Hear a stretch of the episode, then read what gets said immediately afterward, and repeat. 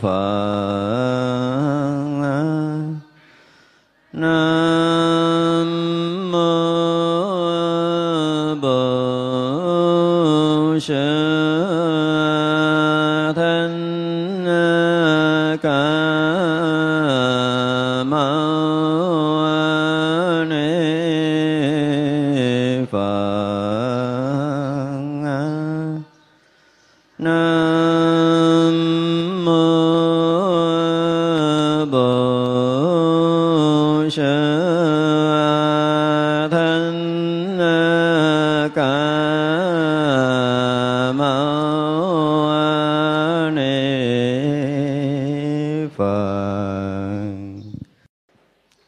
Bổn Sư Sư Thích Ca Mâu Ni Phật.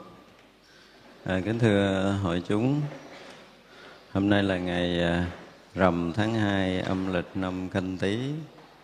À, chúng ta có duyên để tiếp tục học bản kinh Hoa Nghiêm. Trước khi học bản kinh Hoa Nghiêm, quý vị biết ngày nay ngày rằm là ngày gì không ta? Hả? Ngày gì?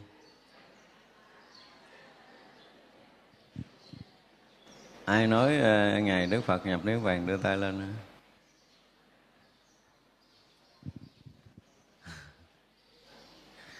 Nếu mà nói theo cái kiểu uh, chuyên môn một chút á, đừng có nói gì. Nói gì không có chuyên môn. Đức Phật uh, là cái gì? Đức Phật Bổn Sư mình là cái gì? À, mình trong cái bài buổi sáng đó, nhất tâm đảnh lễ gì ta?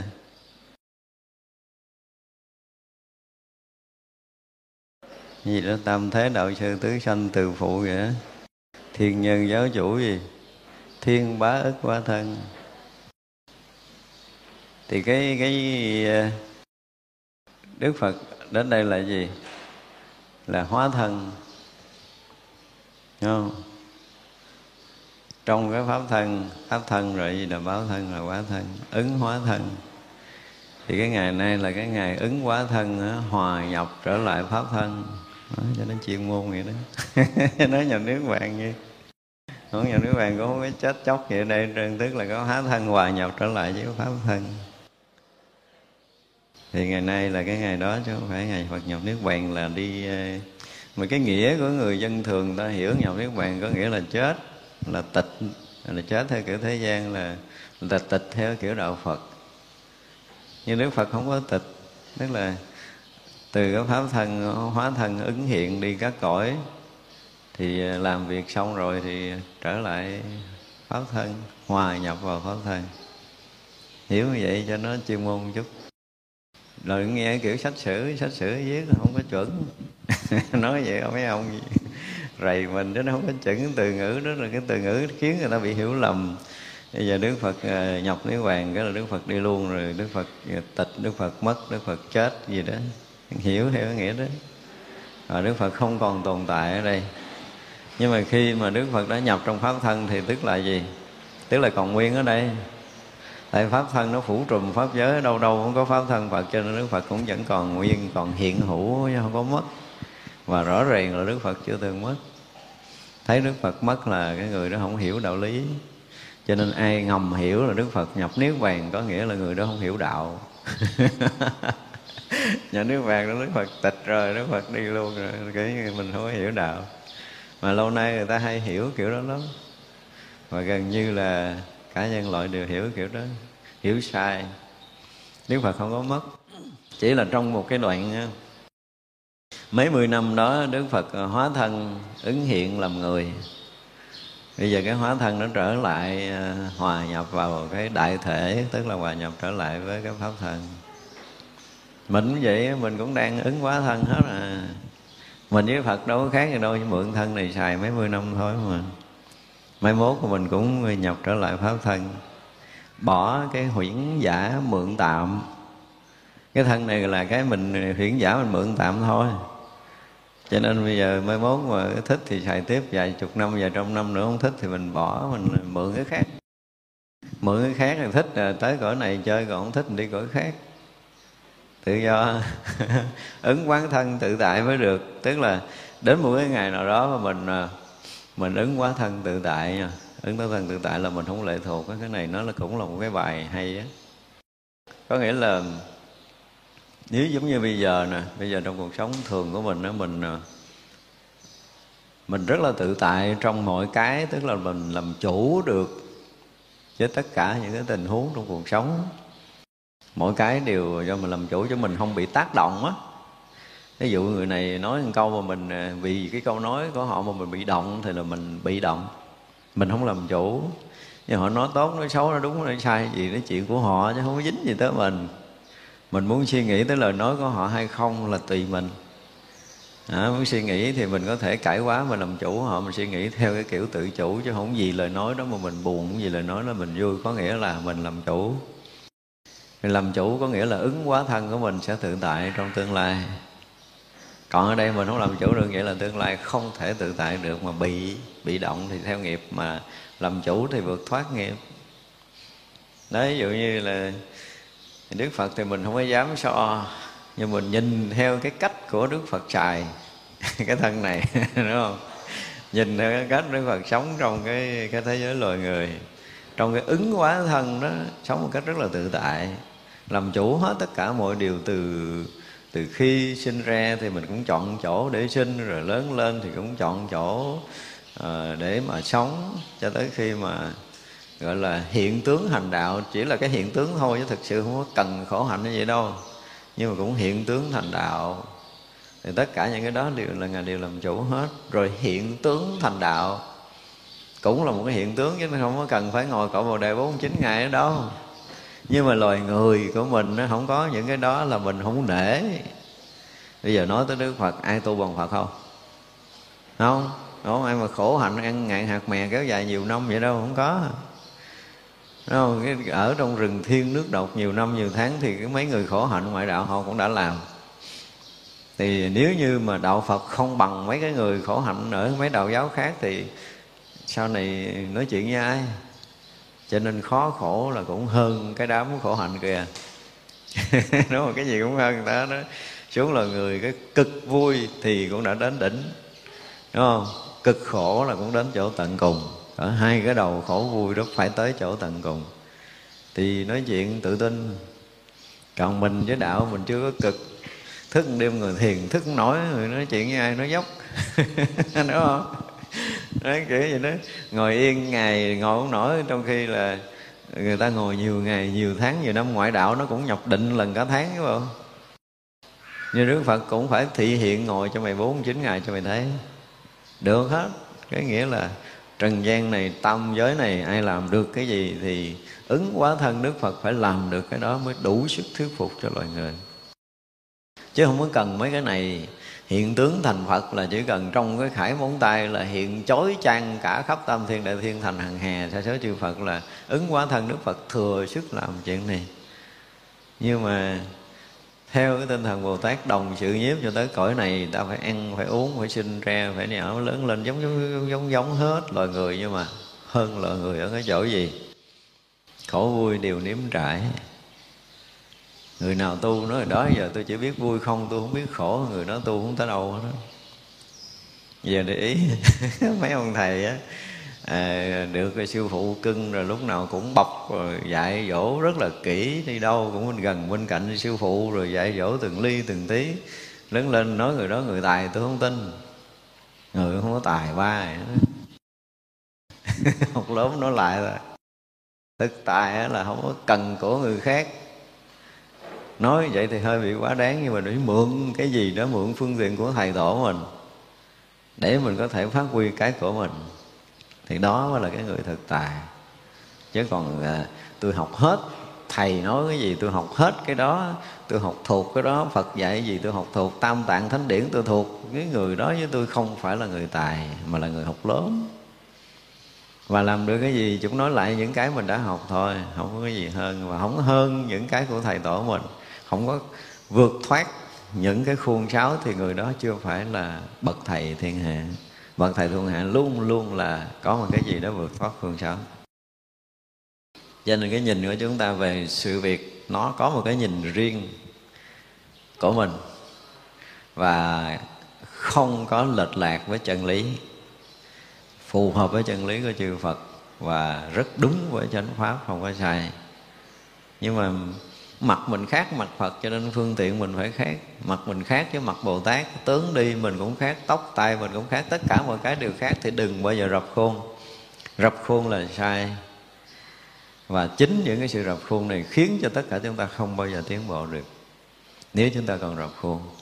Nhưng mà mình phải có những cái mới, mà cái mới không lệch với chánh pháp, cái mới nó phải phù hợp với chân lý, thì cái mới đó là sẽ được thiên hạ tiếp nhận. Đáng lý là hồi sáng này có nhiều người yêu cầu nói cái vụ dịch cúm corona nữa, nhưng mà thôi để buổi chiều đi, tại vì có một số người trượt tuyến buổi sáng chưa chuẩn bị. Nói là để mấy người mà nghe trực tuyến chuẩn bị, một giờ mười lăm chiều tôi sẽ nói lại về dịch cúm lần nữa. Buổi sáng này chúng ta tiếp tục học kinh ha. Thì rồi chúng ta đã học tới cái cái đoạn hiện khắp tất cả cõi Phật thể, cũng không hai, chẳng một, cũng chẳng hai, cũng chẳng phải vô lượng.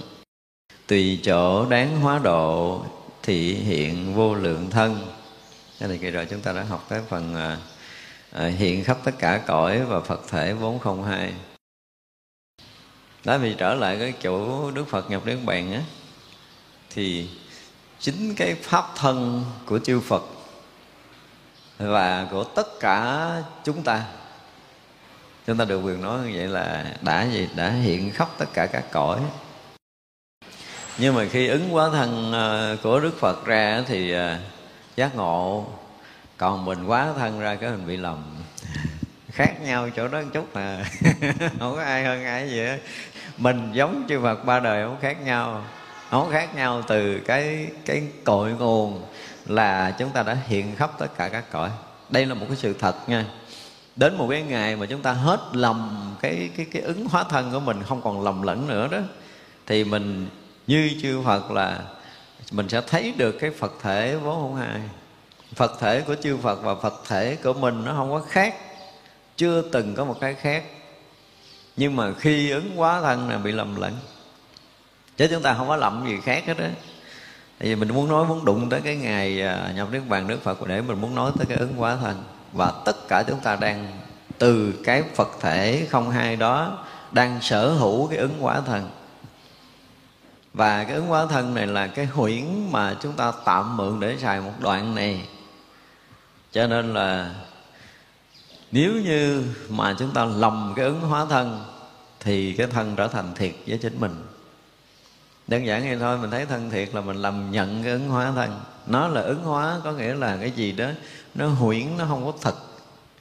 Và ai một lần thức tỉnh thấy cái ứng hóa thân này nó thực sự là huyễn ảo, và chúng ta mượn tạm để xài đoạn để làm chuyện gì đó lợi lạc cho thiên hạ, lợi lạc cho cho nhân loại, cho chúng sanh, thì người đó là gọi là gì? Được giác ngộ. Thật ra cái việc giác ngộ không có khó. Khó một cái là chúng ta lòng nhận cái hiện thực này chúng ta đang sở hữu. Đang sở hữu cái ứng hóa thì mình phải rõ ràng. Cho nên là Phật thể thì không hai, mà nó không phải một, và đặc biệt là không phải khác. Nó không có hai. Không có hai thì khiến mình phải thấy nó là một, nhưng mà nó không phải một. Mà nó không phải một, nhưng mà nó lại cũng chẳng hai. Khi nào mà mình thấy được một cái sự vật, ví dụ như bây giờ mình mình ở đây nè, ở đây mình đồng nghe một lượt một âm thanh đây phát ra, đúng không? Tức là mình nghe cùng một âm thanh. Nếu như ngay tại đây mà mình á, mà là người ngồi nghe âm thanh thì mình thành gì? Thành hai, đúng không? Nhưng nếu mình ngồi ngay tại đây á, mà âm thanh hiện ra, mình là cái người tỏ thông âm thanh đó, và mình và âm thanh đó không phải là hai. Tại vì sao? Tại vì âm thanh ở đâu thì sao? Mình biết ở đó. Mà mình biết ở đâu có nghĩa là gì? Là mình hiện hữu ở đó. Mình không hiện hữu ở đó thì âm thanh tới đó mình có biết không? Không biết. Thì vậy là khi cái hiện hữu này và cái rõ biết của mình khác nhau á, thì mình có hai. Nhưng mà mình không phải là âm thanh. Nó không có khác âm thanh, nhưng mà nó không phải âm thanh. Chúng ta mà biện biệt được cái này xem như chúng ta có chút trí tuệ không hai. Trí tuệ không hai. Mà trí tuệ không hai là trí tuệ vượt thoát à. Thấy thì nó rất là thường, nhưng mà cái là mình từng giây từng phút mình nghe, từng giây từng phút mình thấy, mà chưa bao giờ có một lần á là chính cái đang nghe đó là cái bị nghe. Chúng ta chưa có một lần như vậy. Có nghĩa là gì? Không còn cái đang nghe là cái bị nghe. Ngay, ngay phút giây này, ngay cái hiện tiền này, ngay hiện tiền này, tất cả các pháp đều hiển lộ từ không tướng. Ở bài Bát Nhã đụng đâu cũng có thể giải quyết được tới tận nguồn luôn. Thì vậy là cái hiện tướng của Bát Nhã chính là hiện tướng của âm thanh. Tại vì âm thanh là một pháp làm cho cái âm thanh nó hiện, đúng không? Tất cả các pháp đều hiện hữu, hiện tiền. Thì nếu như không có cái không tướng đó thì âm thanh không hiện được đâu. Nhưng mà nói âm thanh nó hiện từ cái không tướng thì chúng ta tin không? Nếu chúng ta thấy được cái sự thật âm thanh từ cái chỗ không tướng hiện ra. Và Đức Phật nói rất là rõ trong bản kinh Bát Nhã này, nó hiển lộ từ không tướng cho nên nó không có sinh, nó không có diệt. Tất cả những cái hiện tướng này chưa từng sinh, chưa từng diệt. Gọi gì nữa? Không nhơ, không nhiễm. Trong bài kinh Bát Nhã cũ nó không tăng, không giảm, nó không thêm, không bớt gì đó tùm lum đó trong đó. Nhưng mà mình là không nhơ, không nhiễm, là là chói sáng, là viên mãn, là tròn đầy. Nếu mà bài kinh mình dịch thiếu cái chữ chói sáng, nó phải là chói sáng, nó hiện tướng đó, nó là không sanh không diệt, nó là chói sáng rạng ngời, chứ không phải nó là mê. Nhưng mà mình thì bị lầm. Chứ còn tất cả hiện tướng đều đang chói sáng rạng ngời. À, nó đang hiển lộ một cách chói sáng rạng ngời, và nó chính là sự viên mãn tròn đầy. Cho nên nếu mà mình á, mình thấy một pháp, mình nhận một pháp, mình biết một pháp, và mình mình hòa nhập với pháp đó. Từ cái thấy, từ cái biết, cái hiểu, nhưng mà mình vượt qua cái tầng thấy, tầng biết, tầng hiểu, và mình hiện hữu ở nơi pháp đó, chứ không phải mình thấy pháp đó. Mình đang hiện hữu nơi âm thanh này, chứ không phải mình nghe âm thanh. Và khi nào mình thấy cái mà đang hiện hữu của mình là âm thanh, cái hiện hữu của mình là hình sắc, cái cái hiện hữu của mình là tất cả, thì lúc đó là chúng ta rớt vào cảnh giới không hai. Nhưng nó vẫn khác, nó vẫn không phải là hoa đó, nó vẫn không phải là hình sắc đó, nó vẫn không phải là âm thanh đó. Thì vậy là không phải một. Mình là hắn, nhưng mà hắn phải là mình. Thì vậy là lúc này còn ngã chấp không? Chúng ta phải phân biệt lại, chúng ta phải phân biệt lại rất rõ. Đây là cái cửa ngõ của tâm thức và trí tuệ. Chuyện thì rất là đơn giản, nhưng mà trí tuệ và tâm thức nó nằm ở đây. Bây giờ nếu như mình nhìn mình thấy là mình đang thấy và vật bị thấy thì rớt xuống hai, đúng không?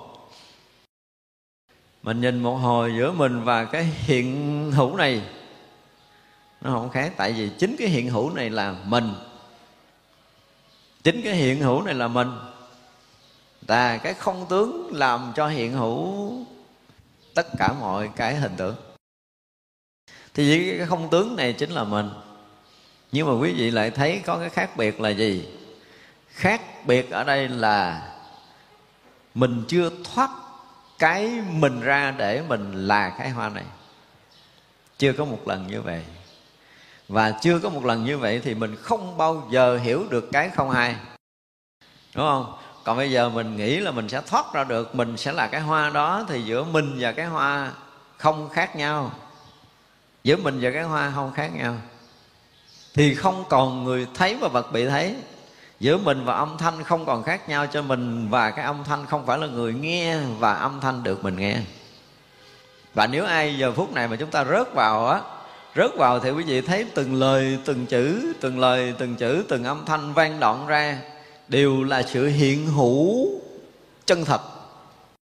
Chứ không phải là mình nghe âm thanh nữa, không phải mình nhận âm thanh, không phải mình hiểu âm thanh nữa, mà mình là âm thanh.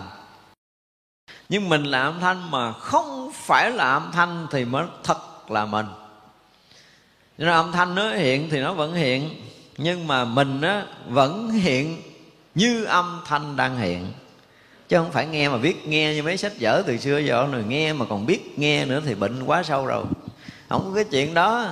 Tức là khi âm thanh hiện thì lúc đầu á, một cái người phàm phu thì mình nghe âm thanh. Tu sâu một chút nữa là tôi nhận biết âm thanh. Tu sâu một chút nữa tôi rõ biết âm thanh. Tôi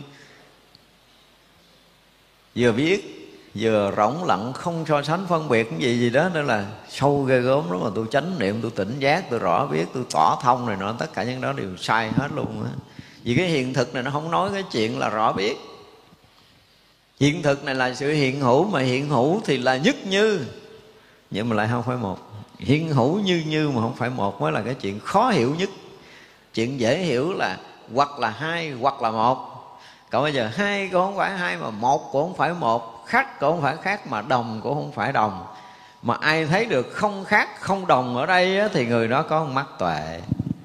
Đây là một cái điều mà gọi là thách thức cái thấy nhìn của chúng ta. Tại lúc nào mình cũng thấy, lúc nào mình cũng nghe, nhưng mà mình thấy là có hai hoặc là có một. Nhưng mà một thì mình không có đủ khả năng. Mình chưa từng có một lần là cái hiện hữu hiện thực này là mình. Khi nào mà chúng ta nhìn một cái sự vật, và giai đoạn đầu là mình đang thấy, mình cứ lắng lòng mình xuống. Giống như bây giờ quý vị đang nghe nè, quý vị là người đang nghe. Thì bây giờ ngay tại đây chúng ta lắng tâm thật sự xuống đi. Cứ thả lỏng buông thư, thả lỏng buông thư, thả lỏng buông thư, tới cái chỗ mà mình hết còn cái gì để thả, hết còn cái gì để buông. Hiểu chưa? Thì cái lúc này là cái lúc rỗng rỗng rỗng rỗng rỗng hiện. Cái rỗng nó đang hiện, và cái rỗng nó đang hiện, nó đang rõ những cái đang động là âm thanh. Rõ thôi chứ không phải là âm thanh nữa. Cái gì nó động là rõ cái đó. Cái hiện tiền bao nhiêu cái động chúng ta đều rõ như vậy. Và cái rõ của mình trong cái khoảnh khắc đó đó, thì nơi nơi chốn chốn âm thanh hiện là gì? Là nơi nơi chốn chốn đó sự hiện hữu của của mình. Đại khái là giờ nó còn mình. Thì mình cũng nhận ở phía bên phải, bên trái, bên trước, bên sau, nhiều, ít, lớn, nhỏ, tất cả mọi thứ đều được chúng ta nhận biết. Nhận biết trong cái tâm tĩnh lặng, trong cái sự rõ biết mênh mông của chính mình. Đúng không? Lúc này là mình đang như vậy. Cho mình tới đây đi, thì tới chưa? Chưa, tại vì là mình vẫn còn có cái nhận biết mọi cái hiện tướng. Thay vì nãy chú ý nghe một âm thanh, bây giờ nghe được nhiều âm thanh. Rồi đó, nghe được cái khoảng rỗng giữa hai âm thanh. Cái này mình sẽ biện biệt rất là rõ. Và mình á, thậm chí là mình thấy được tới cái tầng sóng rung động, sóng âm của âm thanh nó, nó, nó, nó, nó, nó, nó, nó vang ra nữa. Và á, quý vị sẽ thấy rằng âm thanh nó đang phát ở đây nè ha, rồi nó vang lại tới đằng kia. Là cái đường đi của âm thanh với cái tốc độ nào mình thấy rõ ràng tốc độ đó. Đến hồi mình thấy rõ biết rõ là mình sẽ thấy như vậy. Tức là hiện hữu âm thanh ở chỗ này, ở chỗ này, chỗ này, chỗ này, chỗ này. Thì trên con đường đi của nó cho tới cái gốc cái người đằng kia nghe kìa, là người đằng kia cũng thấy rất rõ là nó phát sóng từ đây và nó đã tới đây. Chúng ta phải thấy rõ cái gì? Cái hiện tướng của âm thanh được hiển lộ từ không tướng. Cho nên cái không tướng nó ghê gớm lắm, chứ không phải không tướng là cái tưởng của mình nữa. Không tướng là cái gì đó nó rõ thông tất cả mọi cái hiện hữu. Cho nên tất cả hiện hữu đều làm cho nó hiển lộ. Thì nó hiển lộ dù nhỏ, dù lớn, dù xa, dù gần như thế nào đó, thì cũng là sự hiển lộ của tất cả các pháp. Thì lúc đó tất cả các pháp đều hiển lộ. Tất cả cái vị trí của nó thì đều sao? Đều hiển lộ ở trong cái không tướng. Cho nên cái không tướng không lầm lẫn bất kỳ cái sự hiển lộ nào. Nhưng mà sự hiển lộ của nó là gì? Là gì? Là động hay là không động? Đang nghe âm thanh này, âm thanh làm gian động nè. Chúng ta thấy âm thanh phát ra với mình á, mà làm động thì có nghĩa là gì? À, chúng ta nghe bằng nhĩ căn. Nhĩ căn nó bị động, hoặc là lớn, hoặc là nhỏ, hoặc là nhiều, hoặc là ít. Nhưng mà nếu như một lần chúng ta không còn nghe bằng nhĩ căn nữa đấy, thì tất cả âm thanh hiện ra một cách rất là trong sáng, rất là rõ ràng. Và dù tôi có la để cái micro này nó tăng cái tốc âm thanh lên, cũng như là một cái bước chân nhỏ của con muỗi, lúc đó quý vị nhận biết như nhau. Đây là cái điều khác của cái người nghe bằng lỗ tai và nghe và rõ bằng cái tự tâm của mình. Đây là cái khác. Quý vị mới thấy, mới thấy được cái tuyệt đối bình đẳng khi pháp giới đang hiện hữu, hiển lộ từ không tưởng. Cho nên nó không ai, không ai. Nhưng mà nó không phải là một. Bây giờ nói là cây cỏ lá hoa là pháp thân, đúng hay sai? Đúng hay sai?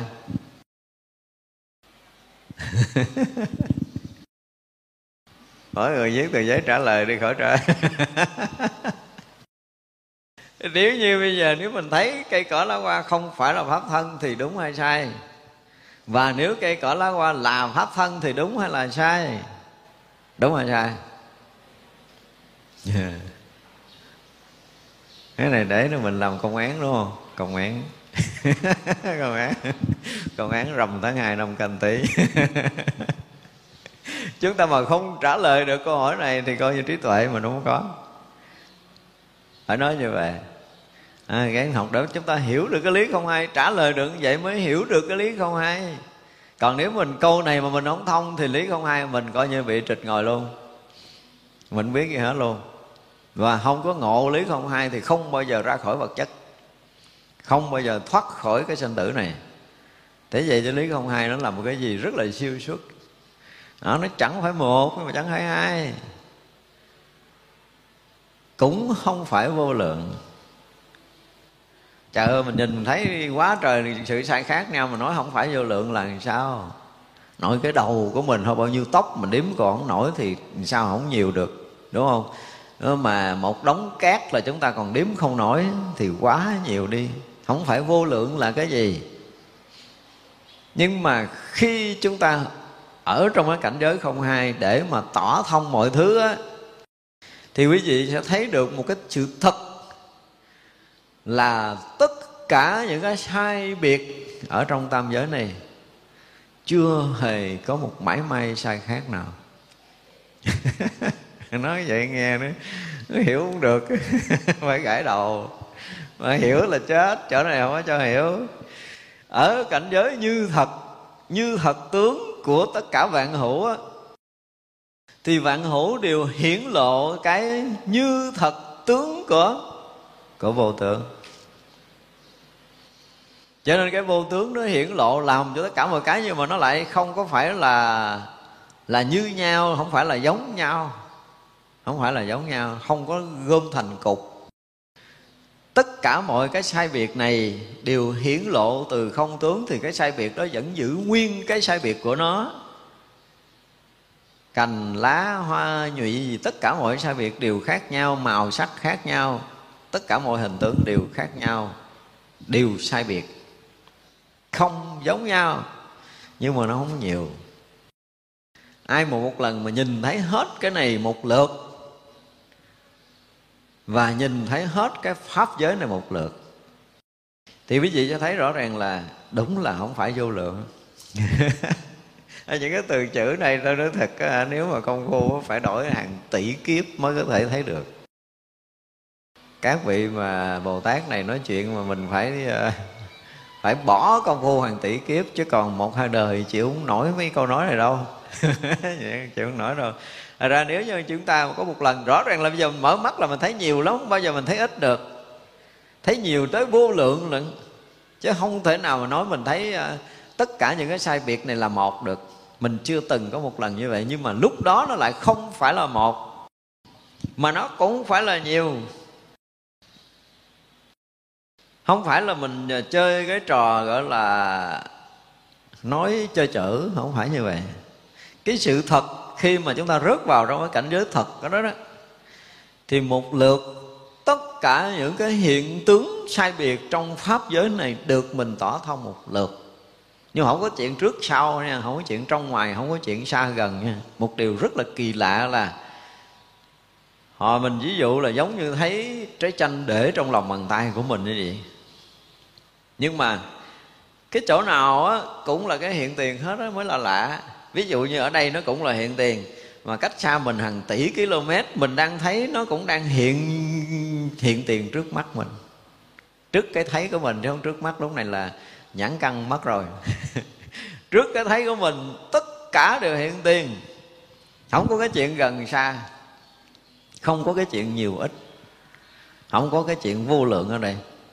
Ví dụ như hàng hàng tỷ tỷ người đang hiện tướng ở trong pháp giới này, hằng hà sa số những cái loại vật, những cây cỏ lá hoa, tất cả những cái sai biệt trong pháp giới này, trời đất trăng sao vũ trụ mênh mông này được hiện ra, được hiến lộ từ cái không tướng này một lượt, rất là lạ luôn. Mà cái gì mình nhận biết thì cái đó đang hiện hữu ở trước mình. Thì như vậy là mình ở đâu? Chỗ nào có cái mình thấy mình biết là chỗ đó là mình. Không có mình thì mình không thấy, mình không biết. Như vậy là mình đã thấy biết khắp rồi, mình đang ở khắp, cho đến đây là hiện khắp tất cả cõi. Mà chư Phật đã hiện khắp tất cả cõi thì mình cũng hiện khắp tất cả cõi, chứ không phải là không có. Nhưng bây giờ tại sao mình không nhận biết được tất cả cõi?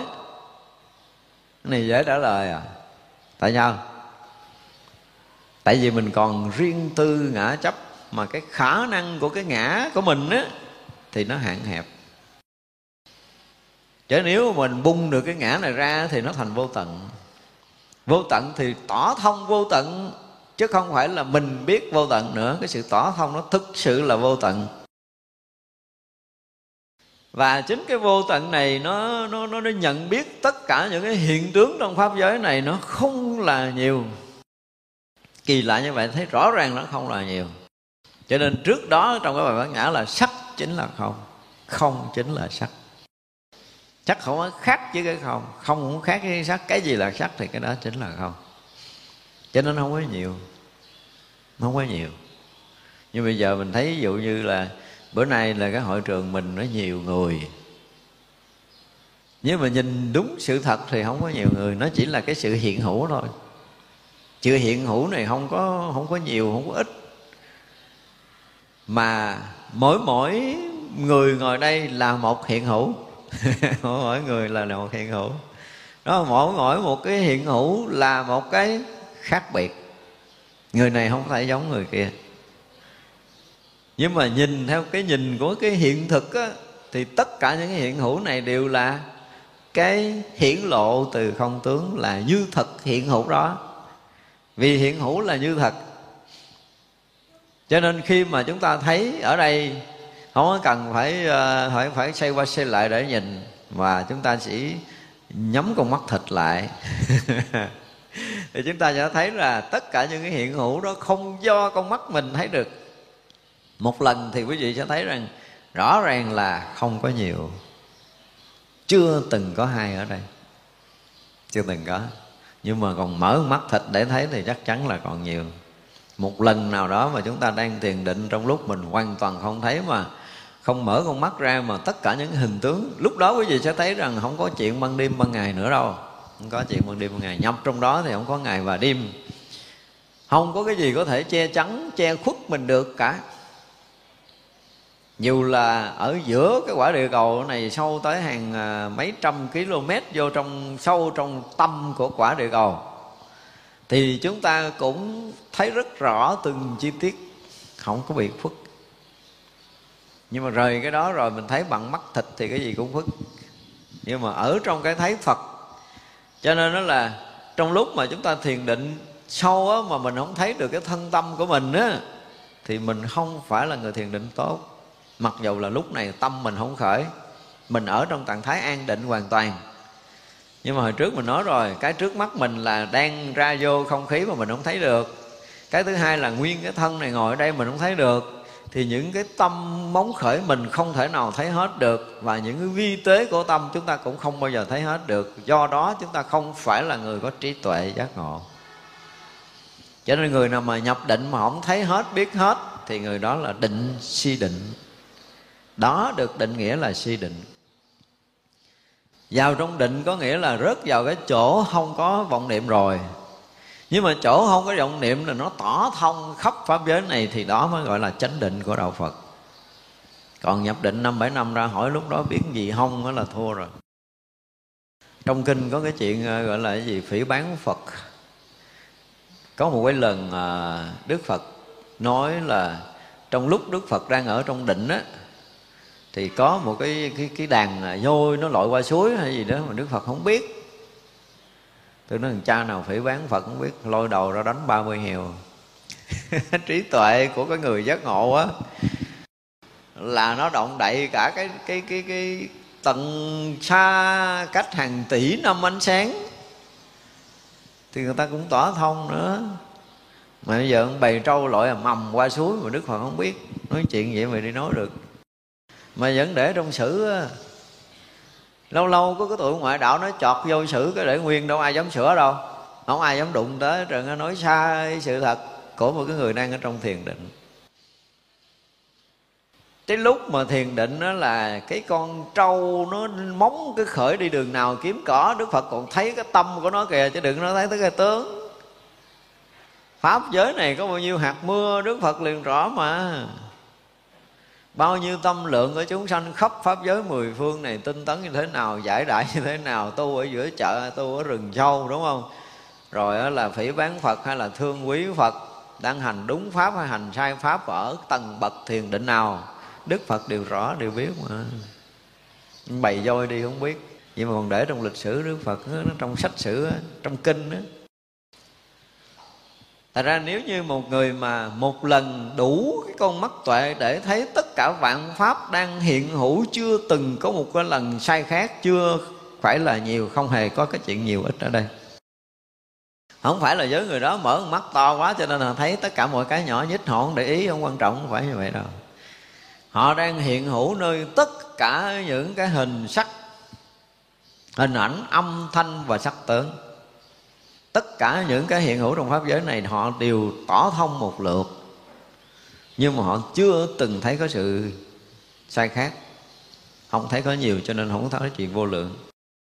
Và ở đây thì cũng lặp lại câu tướng là tùy cái chỗ đáng hóa độ, cho nên thị hiện vô lượng thân. Thật ra thì chư Phật không có chọn lựa đâu, mình đáng hay là không đáng gì cũng được độ, mà ai thật sự cũng đáng được độ. Có điều là như hôm rồi mình nói đó, mình đáng được độ ở tầng nào. Giống như vậy, vậy nè, là mình đi uh, bố thí đi, thấy chưa?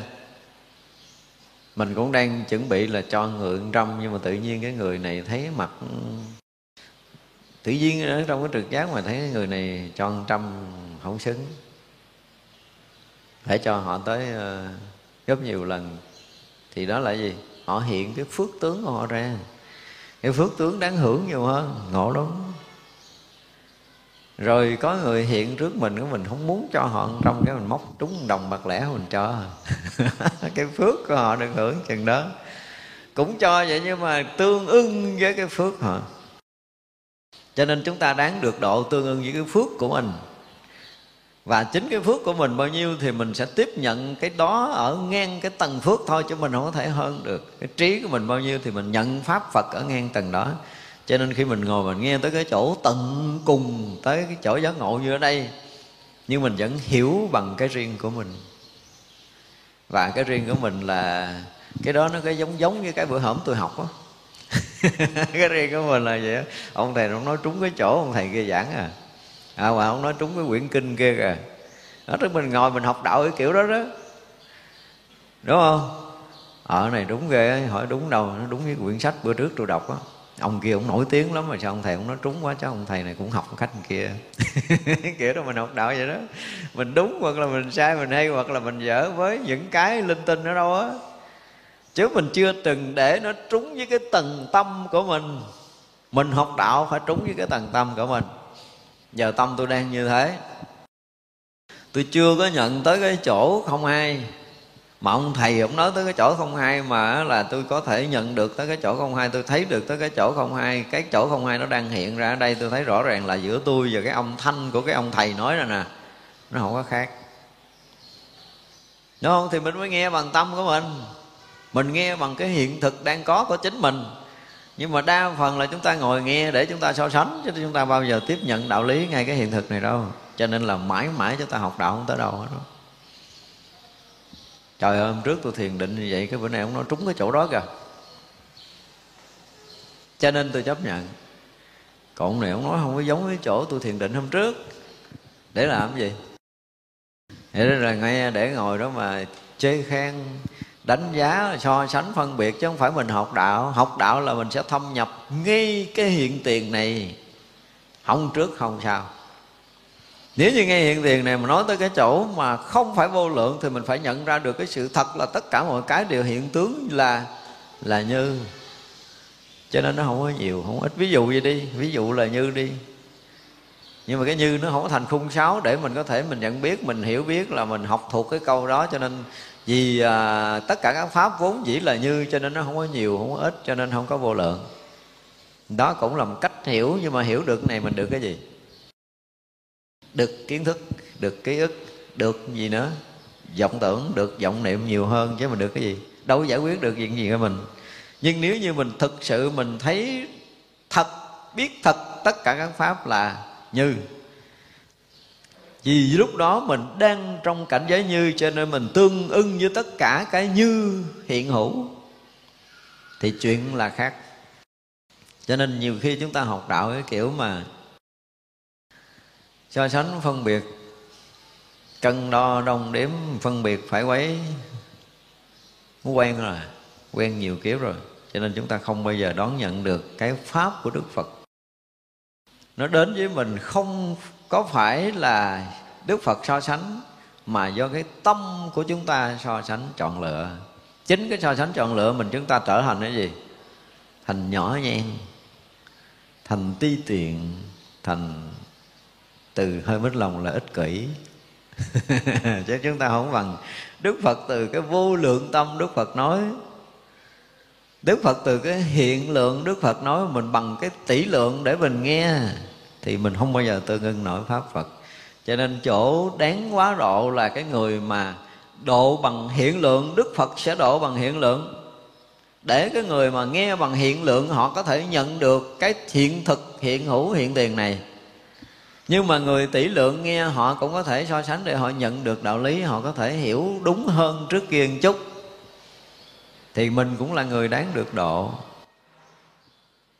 Cho nên ở đây người đáng được độ thì hiện thân độ. Đây là một cái sự thật. Phật thân không có quá khứ, cũng chẳng phải vị lai. Một niệm hiện xuất sanh thành đạo và niết bàn. Như hôm trước mình nói đúng không? Chư Phật quá khứ đã thành Phật, cách đây hằng hà sa số kiếp không thể tính lường được. Nhưng nếu ngay đây mà chúng ta nhận được cái hiện thực hiện tiền á, thì quý vị sẽ thấy rằng chư Phật mà được gọi là quá khứ, như từ sách sử nói, cũng đang thấy ổng thành Phật, thấy ổng đang thành Phật. Cái chuyện thành Phật cũng đang hiện ra đó. Lạ lắm, tất cả những cái chuyện làm của mình.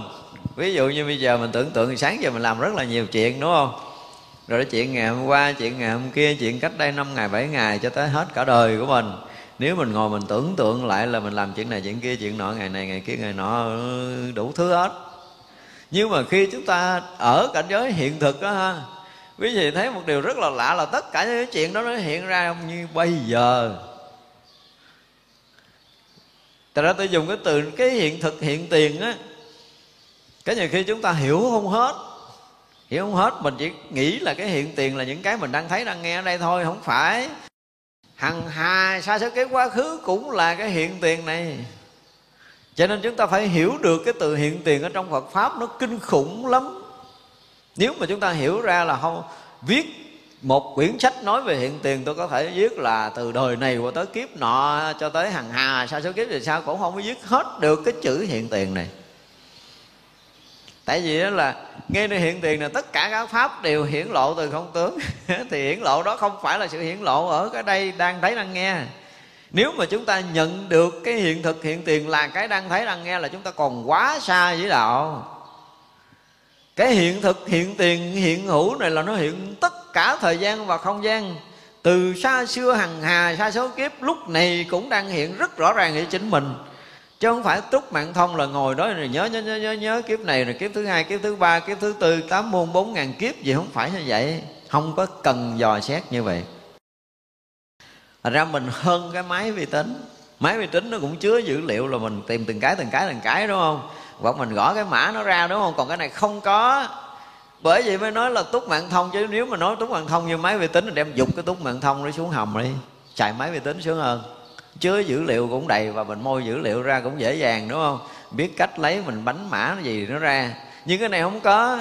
Khi mình chứng túc mạng thông rồi là hằng hà sa số kiếp nó hiện ra cái rẹt. Không cần mã dữ liệu gì hết. Nó hiện hết, nó hiện sạch mà không phải một cái nữa, nó hiện hằng hà sa số cái. Nhưng mà đặc biệt ở cái chỗ là khi nó hiện tất cả mọi thứ mà mình tỏ thông không bị lầm lẫn, không lộn xộn. Còn nếu mà máy vi tính mình lấy ra có nhiều khi nó lộn dữ liệu, nó chạy tới chạy lui cho mọi kia không có. Rất là trật tự của muôn thuở thuở về trước. Cho nên cái đầu con người không tưởng nổi tới cái chuyện túc mạng minh của đạo Phật đó. Những người chứng thánh mới thấy, chứ người tưởng là không bao giờ nó biết. Phải nói câu gì đó nó kinh khủng ở cái chỗ là cái chuyện nhỏ nhất cách đây tám muôn bốn ngàn kiếp rất là nhỏ, là mình hồi đó đi cái gặp cái người đó họ cười với mình, cái bây giờ họ mới là cha mình đây nè. Cười mình cách đây tám muôn bốn ngàn kiếp thôi, gặp cái biết rẹt tới đó đó, không có cần dữ liệu gì hết á. Nhưng mà không phải đâu, mình thấy tất cả chúng sanh trong khắp pháp giới mười phương này có một cái lần gặp mình ở đâu đó. Người gặp mình ở đời thứ hai, đời thứ ba, đời thứ tư, đời thứ trăm, đời thứ ngàn, đời thứ tỷ là hằng hà sa số đời gì đó gặp mình một lần thôi. Mà gặp ở đâu đó trong pháp giới mười phương, có khi là hồi đó ở dưới địa ngục hai người bị hành hình cái bên. Nó hiện một cái đẹp không còn sót một mảy tơ nữa đó. Cho nên nói chuyện là nó nhập trong đó là không có thời gian, không không gian là vậy. Cho nên không có chuyện quá khứ vị lai. Chứ còn nếu không đó là chúng ta bị bị ảo tưởng của quá khứ vị lai. Thấy có chuyện hồi nãy, có chuyện bây giờ là chúng ta đã rất ảo tưởng rồi. Có chuyện ngày hôm qua, có chuyện bữa nay, có chuyện ngày mai là chúng ta đã rất là ảo tưởng rồi. Nhưng mà tới chỗ kia là không có ảo tưởng. Chính do chúng ta hết ảo tưởng cho nên mọi cái đều hiện thực, hiện tiền, hiện hữu, không không gian, không thời gian. Mình dùng cái từ không không gian, không thời gian, người ta luôn bị hiểu lầm là lúc này mình bị mất không gian, là không có cái khoảng cách xa, không có khoảng cách gần. Nhưng mà không có khoảng cách xa có nghĩa là sao? Có nghĩa là cái chuyện cách đây hàng tỷ năm ánh sáng. Như nãy tôi nói là giống như mình đang thấy ở đây. Nếu mình thấy cái chuyện cách đây hàng tỷ năm ánh sáng mà khác với cái đang thấy ở đây là chúng ta không có rớt vào cái chỗ hiện thực hiện tiền. Khi rớt vào chỗ hiện thực hiện tiền thì mỗi mỗi cái điều hiển lộ từ cái chỗ rõ biết của mình, dù ở cách xa hằng hà sa số thế giới. Mỗi mỗi điều hiện hữu ở đây dù cách xa hằng hà sa số kiếp thì nó cũng lại hiện như là cái hiện tiền ở đây mới đúng. Tại là trí tuệ này không có phải tưởng được. Tôi chấp á tưởng đây. Tưởng tượng như tưởng voi thôi chứ không có ra hiện thực này. Cái sự thật này là không thể tưởng được. Cho nên mình muốn nói tới cái chuyện nó vượt khỏi tầng tâm thức là cái chuyện này nè. Thì như vậy là mới là đạo Phật chứ. Chứ còn nói sơ sơ thì khoa học nó hay lắm.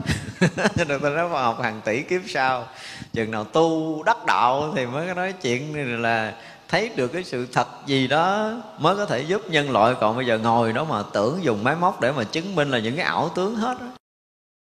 Những cái mà bây giờ khoa học chứng minh được, thấy biết được đều là ảo tướng. Cho nên chưa phải là trí tuệ của nhân loại. Trí tuệ nhân loại đích thực là phải vượt ngoài ảo tướng mà thấy, không mượn phương tiện máy móc mà thấy. Còn bây giờ mượn phương tiện máy móc để dùng căn trần để thấy biết nhau thì hạn hẹp lắm, không có thấy tới cái gì đâu. đừng có cho mình là hay. Nó là chừng nào mà không thấy bằng mắt, không nghe bằng tay, và thấy không còn không gian và thời gian, không có chuyện quá khứ và vị lai. Như đây là nói thật sự, cái sự thật á, là không có quá khứ. Mà quá khứ là cái chuyện đã qua rồi, đã qua rồi là coi như nó mất. Cái hiểu của mình là như vậy. Nhưng mà chưa từng có một mãi tơ nào trong pháp giới này là mất cả. Không có mất, còn nguyên đó hết, còn nguyên nguyên tất cả mọi thứ. Cho nên đó là đừng có nghĩ rằng mình nói xấu, mình nghĩ xấu, mình làm lén cái gì gì đó nó sẽ bị mất. Không có đâu, xin lỗi là không mất một mãi tơ. Cho nên những cái chuyện mà lén lút tà dại gì á, thì cái người thấy hiện thực họ sẽ thấy hết. Mà không phải người thấy hiện thực đâu, quỷ thần nó cũng thấy hết. Quỷ thần có khả năng thấy cái chuyện quá khứ vị lai của mình, nhưng mà nó ngập gặp mình rồi, nó ngồi nó nó mới bắt đầu nó hướng tâm về mình. Cái nó hướng tâm trước mình, nó hướng tâm hai năm ba năm về trước, nó đi lần lần như vậy. Tại vì nó chưa tính chứng được túc mạng thông, nó thấy cái kiểu vậy, nhưng mà nó vẫn thấy ra. Nó sẽ kể cho mình nghe là cách đây hai năm về trước mình nói chuyện với cái bà kia, mình chửi bả kiểu gì, nó nói trúng bót luôn, không có sai nữa nửa giây. Thì cái đó là cái dạng quỷ thần. Và chư thiên cũng thấy được, các vị chứng thánh thường vẫn thấy được. Nhưng mà cái việc đại thánh thì không phải thấy như vậy. Đâu có cần suy nghĩ mất thời gian, tất cả đều là hiện hữu, hiện thực, hiện tiền. Muốn bốc ở đâu là bốc ra. Giống như một bàn cờ đó, hàng ngàn con cờ, muốn bốc trúng con cờ là chính xác con cờ đó. Đó là tất cả con cờ đều hiện trên một cái bàn cờ của người đó một cách rõ ràng. Và cái bàn cờ của quá khứ cách đây hàng tỷ tỷ kiếp liền được rõ như cái cái cái tái tranh để trên bàn tay thật sự. Không phải như vậy thì không phải có trí tuệ đạo Phật đâu. Cho nên những cái sách nói về trí tuệ từ trước giờ phải nói thiệt á là hao giấy quá. Hao giấy quá, nhưng mà nó không có tới. Nó không có tới, tới nổi chỗ này đâu, tôi nói là không bao giờ tới. Thật ra mình thấy tất cả những cái lý luận mà về Phật giáo, về những cái chỗ cái hiện thực này á, nói nói cái chuyện mà gọi là không có quá khứ, không bị lại á, tôi nói bây giờ là lật hết cái sách từ xưa giờ nói đi, họ không nói tới cái chỗ này được. Tưởng tượng thôi, tới cảnh giới thật này mới thấy là cái chuyện như thế nào gọi là không quá khứ. Người ta phải thấy rõ cái chuyện mà cách đây hằng hà sa số kiếp không khác cái trái chanh lên lòng bàn tay. Và thấy rõ ràng chư Phật quá khứ đang thành Phật. Nếu muốn nói Đức Phật quá khứ đang thuyết pháp thì rõ ràng ông đang thuyết pháp. Nếu nói ông thị hiện nhập Niết Bàn thì ông đang thị hiện nhập Niết Bàn. Có nghĩa là trong cái hiện tiền này nó có đủ tất cả mọi thứ, nhưng mà nó hiện đây à. À, chứ không phải hiện đây là cái mình đang thấy, đang nghe ở đây. Không phải là những cái hiện tướng đang có là nó chưa có mất, không phải như vậy. Cho nên nó là sắc không có khác cái không, không có khác cái sắc, không có chuyện sắc không, không có chuyện xa gần, quá khứ, không bị lài. Tại đó mỗi người mà đã nhập trong cái như thật thì rõ ràng phút đó không phải là có thời gian. Nó hiện hết mọi thứ một lượt, không có bất kỳ một mãi tơ nào có thể phút mất được trong cái phút giây chúng ta nhập trong cái cảnh giới này. Và như vậy thì được xem là chúng ta một lần thấy được sự thật. Đó, ngộ thiền mới ngộ tới đây nè, đừng có nói dốc với người ta. Ngộ tới đây đừng có nói ngộ thiền. Ở đây không có chuyện thân tâm nữa, không có chuyện không quá khứ vị lai thì không có thân, không có tâm, không có chuyện ngủ quẩn ở đây, không có bàn ngủ quẩn, không có bàn tới, không có trí, không có chứng, không có đắc gì ở đây trơn á. Không có cái chuyện đó, nó là một cái hiện thực.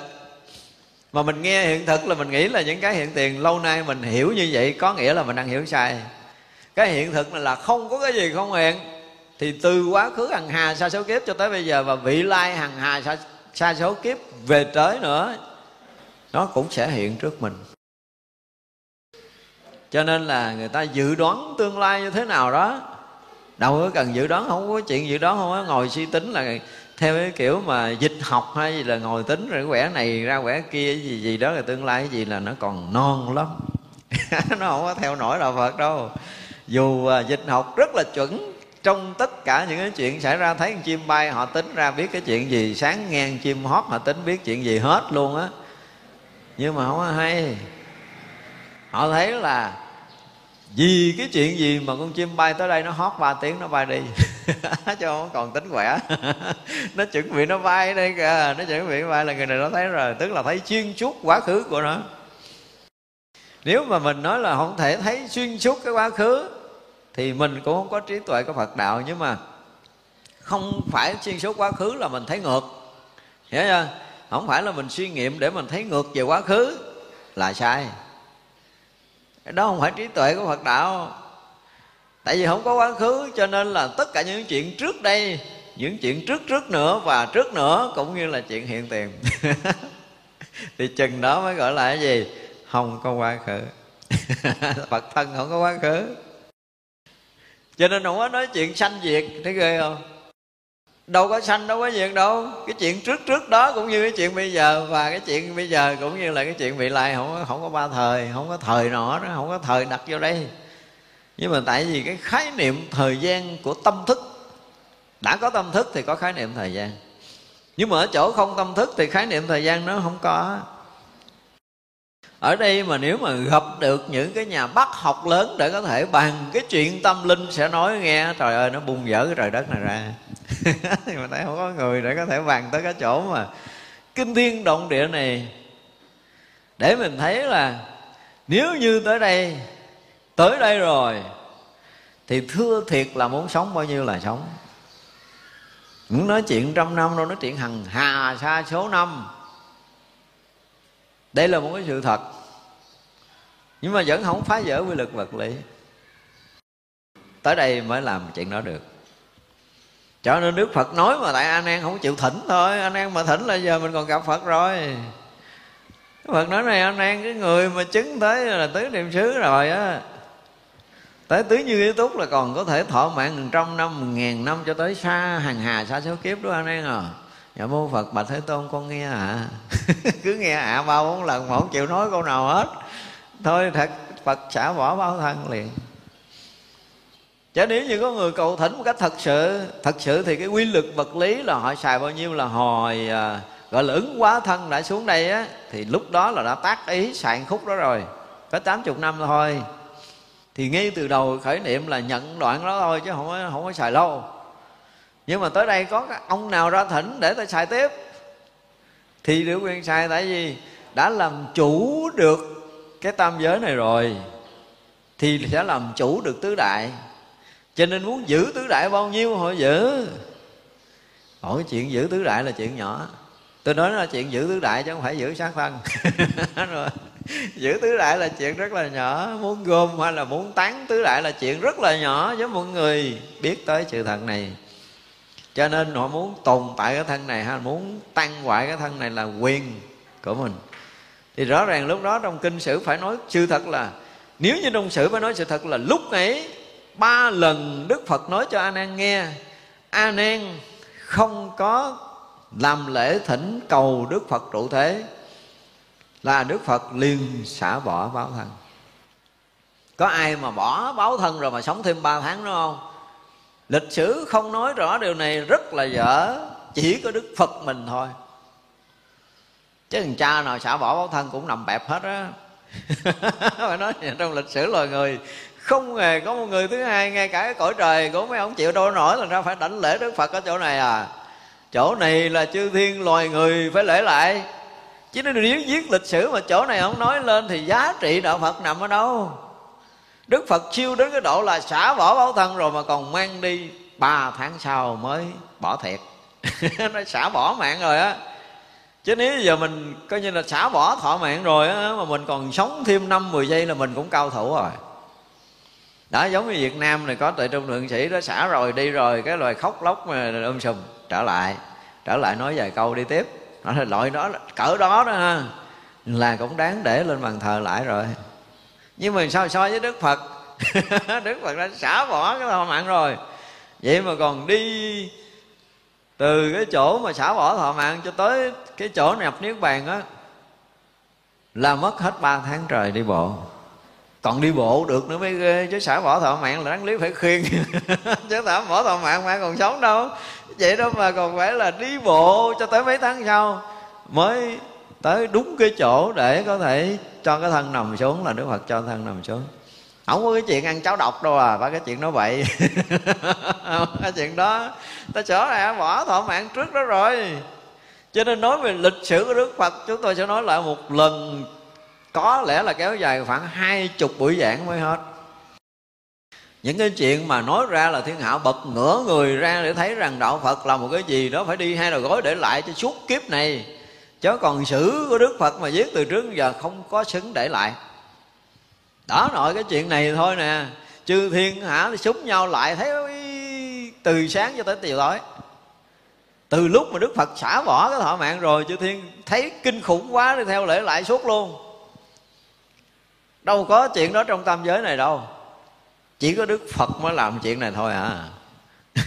Bồ Tát là không có nổi, A-la-hán là thua còn xa mấy tầng. A-la-hán là buông là nhập Niết Bàn ngồi cứng ngắc đó thôi, chứ còn không có vụ mà xả bảo thọ mạng cứ là nhập trong định rồi đi luôn. Từ xưa giờ trong lịch sử, trong tam giới chứ nói loài người là không có một người thứ hai làm nổi chuyện này. Đó mới là Đức Phật của mình, mình đáng tự hào. Đó làm để Phật, tử Phật là tôi đáng giữa mặt trời để tôi tự hào với chư thiên luôn á, chứ đừng nói loài người này. Trời ơi, đệ tử của một cái ông thầy kinh khủng. Đâu có thể nói sao được hết á. Học Phật mà không thấy được những cái chuyện này là mình không có kính ngưỡng Phật đến mức độ tận cùng đâu. Cho nên là cái chuyện mà tịch của Đức Phật thôi á, trong lịch sử không nói được. Không có quá khứ vậy là nhập trong đó rồi là là mất hết tất cả những cái thuộc về quá khứ vị lai. Mà mình thấy rất là hay á. Những người tới đây á, những người mà có đủ cái tuệ á, để thấy vượt thời gian á ha, thì không nói chuyện thức ngủ với họ rồi. Họ thức ngủ là làm chơi với mình cho nó vui vậy thôi. Chứ còn lúc nào á ha, cả cái thế giới này cũng hiển hiện hết á. Lúc nào cả cái tam giới này cũng hiển hiện hết á, không có khuất mất. Mà hiển hiện không phải là cái hình tướng, mà hiển hiện tất cả những cái tầng tâm thức cao thấp của tất cả loài chúng sanh. Hiển hiện tất cả những cái nhân quả nghiệp báo của tất cả chúng sanh. Nó kinh khủng như vậy đó, tất cả cái nhân quả nghiệp báo của mình, từ cái khởi thủy mình làm cái gì, mà rồi đó là mình khởi niệm mình tức ai, mà tức cái đó bị cái nhân gì, bị cái quả gì, cái kéo dài tới cái nhân quả thứ hai, thứ ba, rồi nó lớn lên, nó nhỏ hơn, nó đoạn dứt, rồi nó khởi cái nhân mới dân dân và bắt đầu kéo tới vị lai như thế nào, và tới ngày nào mình thành Phật. Là nó hiện rõ như là đọc đúng một chữ trong trang sách, chứ không có chữ thứ hai. Một chữ mà nó xong cả cái cái quá trình sanh tử hằng hà sa số kiếp của mình, từ khởi nhân để đi vào sanh tử cho tới khi kết thúc cái dòng sanh tử đó thành Phật, là hiện một lượt, chứ không nói là truy tìm quá khứ. Cho nên Đức Phật nói là đừng có truy tìm quá khứ, đừng có vọng hướng tương lai, chỉ có cái hiện tại đó là tuệ quán thôi. Cái tuệ quán hiện tại đó, tuệ quán hiện tại đó nó đầy đủ hết tất cả mọi thứ. Cho nên rất trong đó là đúng là không có quá khứ. Cái chuyện mà không có quá khứ lâu nay mình cũng chưa có nổi hứng lên để mình nói. Tại vì thật sự nói tới cái chỗ này, không phải là kinh Hoa Nghiêm thì tôi cũng kho suốt đời ngậm miệng, không thể nói được với tất cả những cái bài kinh khác. Tới kinh Hoa Nghiêm thì mình mới nói tới cảnh giới này được. Thì đúng thực sự là không có quá khứ. Chứ còn lâu nay quý vị cũng nghe tôi đã từng nói không có quá khứ, không vị lai, không thời gian, không không gian, đúng không? Nhưng mình chưa có nói nhiều, lý do là chưa đụng tới. Chưa đụng tới, tới đây nó mới tới nói. Rồi cái cảnh mà cảnh giới của chư Phật á, thì tất cả đều hiện một cái điều lạ là không thể nào khuất mất được bất kỳ một cái gì. Cho nên người ta nhìn mình đâu phải là soi để coi, gọi là soi căn, soi kiếp gì đó, không có. Mấy chuyện đó nó nhỏ nhít lắm. Mấy chuyện nhỏ nhít lắm, đâu có cần soi đâu. Đó gần cho trước khi mình sanh ở đây hồi à, mấy ngàn kiếp về trước đã thấy rồi. Và biết nguyên nhân gì mà mình có mặt trong cõi trần này nữa. Biết rõ vậy đó, biết rõ cái nguyên nhân, cái hay kết quả của từng việc, từng việc, từng việc từ quá khứ cho tới bây giờ. Từng nhân quả nhỏ nhất của mình cho tới bây giờ. Thì mới thật sự là không có quá khứ vị lai. Tất cả đều hiện hữu ở cái hiện thực hiện tiền này hết. Không phải gom lại mà tất cả đều hiện ra. Tại vì quý vị thấy là ví dụ như khác cái đời này thôi, đời trước là mình chưa phải ở cõi người, ở cõi thấp hơn hoặc là ở cõi cao hơn, mà ở đây cõi cao hơn thì ít cõi thấp hơn lên thì nhiều tội cho cái loài người của mình như vậy đó. Nhìn thấy vậy đó, nhưng mà ở người trở lại người trong cái kiếp này hiếm hoi lắm. Và ở các cõi tới đây thì quá đông luôn. Quý vị biết nội một cái chuyện sinh tử nhỏ vậy thôi nè. Chỉ vì sở dĩ bây giờ mà bây giờ nó đụng tới cái loài người của mình tí này nha, cái loài người mà mình bắt đầu mà thù hằn giết chóc nhau, bây giờ các vị chuẩn bị giết người kia, người kia chuẩn bị giết người nọ là không phải chuyện của một đời này. Cho nên muốn khuyên can về nhân quả này thực sự là rất là khó.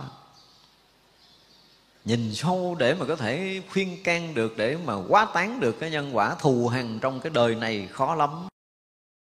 Hồi đó mình giết nó và nó không thể sanh trở lại là người trong kiếp này. Cái nỗi oan uất của nó nó sanh thành một cõi khác. Và cái oan uất càng lớn chừng nào thì nó càng luyện để cho nó có một cái khả năng để có thể nó giết đuổi được loài người này, nó quay trở lại đây.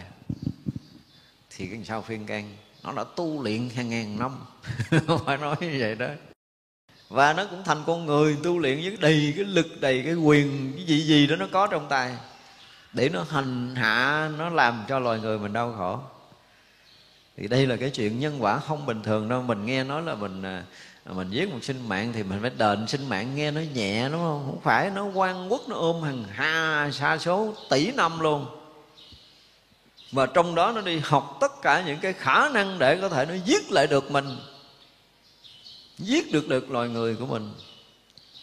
Đừng có nghĩ là những con thú bị giết một cái là nó là vì thú nó tiến hóa, nó chưa bằng người, cho nên nó là giết nó rồi nó nó không có nhân quả. Xin thưa là con côn trùng nhỏ nhất nó cũng có tâm linh. Và khi nói tới tâm linh thì loài người và loài côn trùng không khác nhau, vì cái nghiệp nó phải mang cái thân đó thôi, chứ còn nó vẫn có tâm linh. Do đó mà bị ăn hiếp, bị đè bẹp, bị giết chóc là nỗi oan uất. Nỗi oan uất không phải một đời. Thành ra nó gom tụ tất cả những cái nỗi oan uất đó với cái bè phái hận thù đó với cái loài người của mình thì là kinh khủng lắm. Cho nên đó là tới giờ phút này á, mà nhìn về nhân loại, chúng ta phải thấy là đã bắt đầu dậy sóng loạn lạc về thù hằn, về giết chóc của toàn cầu.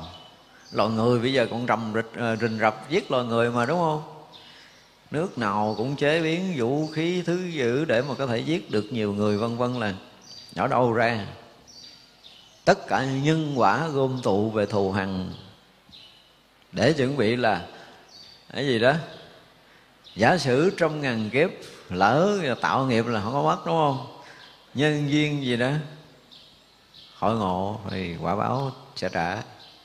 Và giờ này bắt đầu nhân duyên hội ngộ nhiều lắm rồi, đang hội ngộ nhân duyên hội ngộ thời thì quả báo hoàng tự thọ. Phải như vậy thôi chứ không thể khác được. Cho nên chư Phật và chư Bồ Tát vẫn thấy, vẫn biết tất cả những điều này. Nhưng mà Đức Phật có can thiệp không? Chư Bồ Tát có can thiệp không? Xin thưa là không phải không có. Nhưng mà chư Phật và chư Bồ Tát muốn cho loài người thức tỉnh. Bây giờ hồi xưa hả, những người theo đạo Phật mới tin nhân quả. Bây giờ là nhà nhà người người đều phải tin nhân quả, không thể tránh khỏi cái điều này đâu.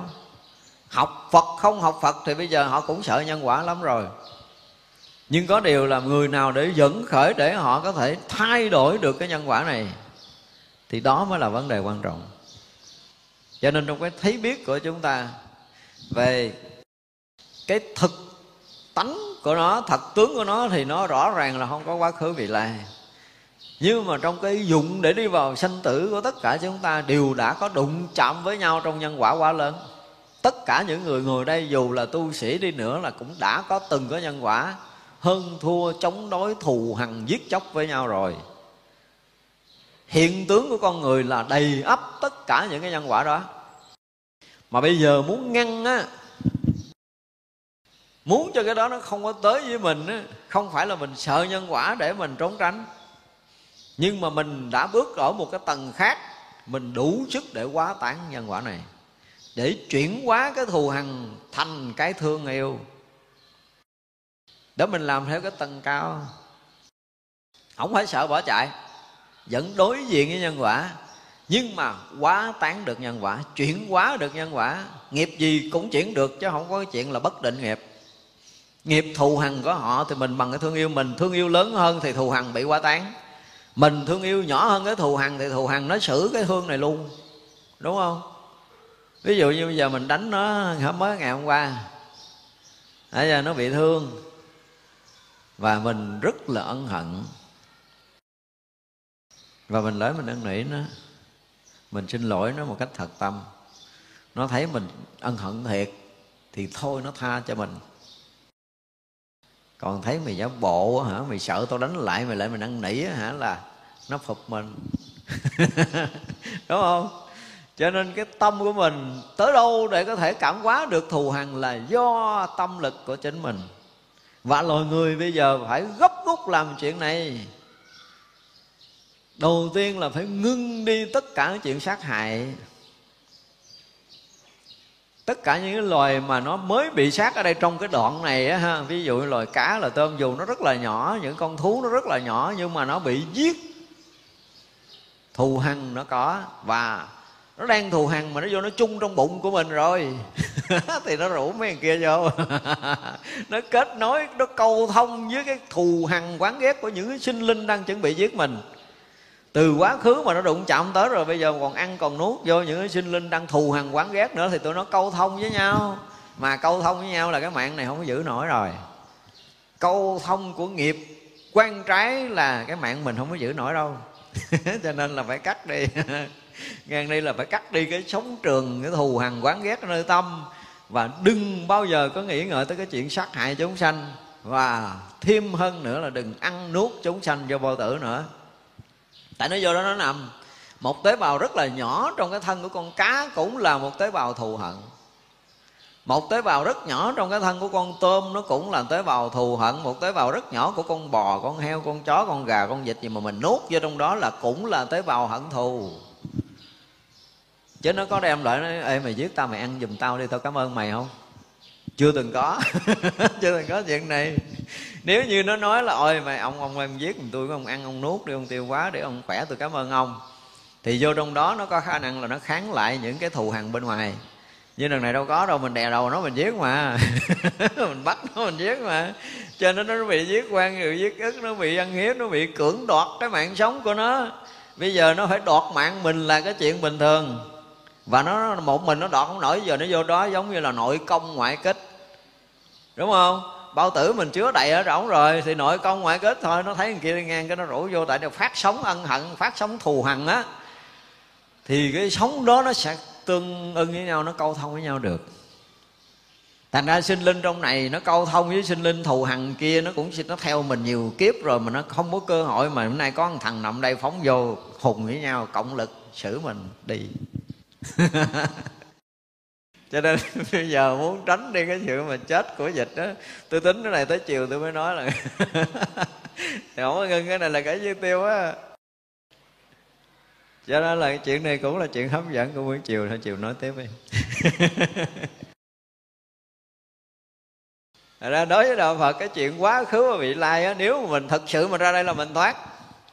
Nói với Đạo Phật mà nếu mình một lần mà mình ở cảnh giới không có quá khứ, không bị lai, thì cái thân này nó là không rồi. Cho nên là muốn sống, muốn chết, muốn cái gì đó thì cũng được. Mà thực sự mình bước tới đây rồi mình xóa sạch sổ. Ai mà tới cảnh giới nó là sạch sổ nha, gọi là sạch sổ. Mà ví dụ nha, có cái thù hằn tới với mình, nó không có tìm ra được cái sống đó, mất sống rồi, món sống rồi, nó lên quanh nó kiếm cũng ra. Không ra. Cho nên đi đâu mình cũng cảm giác an toàn hết á, kiếm không có ra mình. Và bây giờ ví dụ như trong cái loài người của mình đi, nó có một cái loại chú bên mặt chú, họ niệm chú biến thân á, thì là người cũng đâu có thấy đâu, nhưng mình cũng cần chú đó. Mình chỉ cần tới cảnh giới không quá khứ, không vị lai là kể như xong rồi đó. Hết biết đường mò rồi. Và đương nhiên là mình tới đây thì cái từ lực, từ tâm của mình rất là lớn. Cho nên nó chạm tới cái nó cảm thấy nó an lạc. Những cái loại mà thù sinh linh, thù hằn mình mà chạm tới cái sóng trường của mình, nó đang an lạc, đang thanh tịnh, cái anh sướng quá trời quá đất luôn. Cái ảnh ảnh nhập vô cái an lạc thanh tịnh, cái ảnh hết thù. Đơn giản vậy đó. Tu đạo Phật có cái sướng đó. Mà chừng nào chúng ta tu tới đây được rồi mới được nha. Còn chưa tới đây thì gắng chịu. Rồi bây giờ phải nói là cái gì? Phải là cố gắng là tự tu, tự chứng, tự tu, tự hành, tự thành Phật đạo thôi. Chứ còn không có thể nói khác hơn được. Thật ra là quá khứ vị lai thực sự nó không có trong cái nhìn của cái người thấy đạo. Còn khi chúng ta chưa thấy đạo thì rõ ràng là có chuyện cũ, chuyện mới. Mà tới đây thì đâu có còn thù hằn quán ghét ở nơi tâm. Mà thù hằn quán ghét nơi tâm mới có quá khứ vị lai. Quá khứ vị lai là chắc chắn có chuyện đúng sai.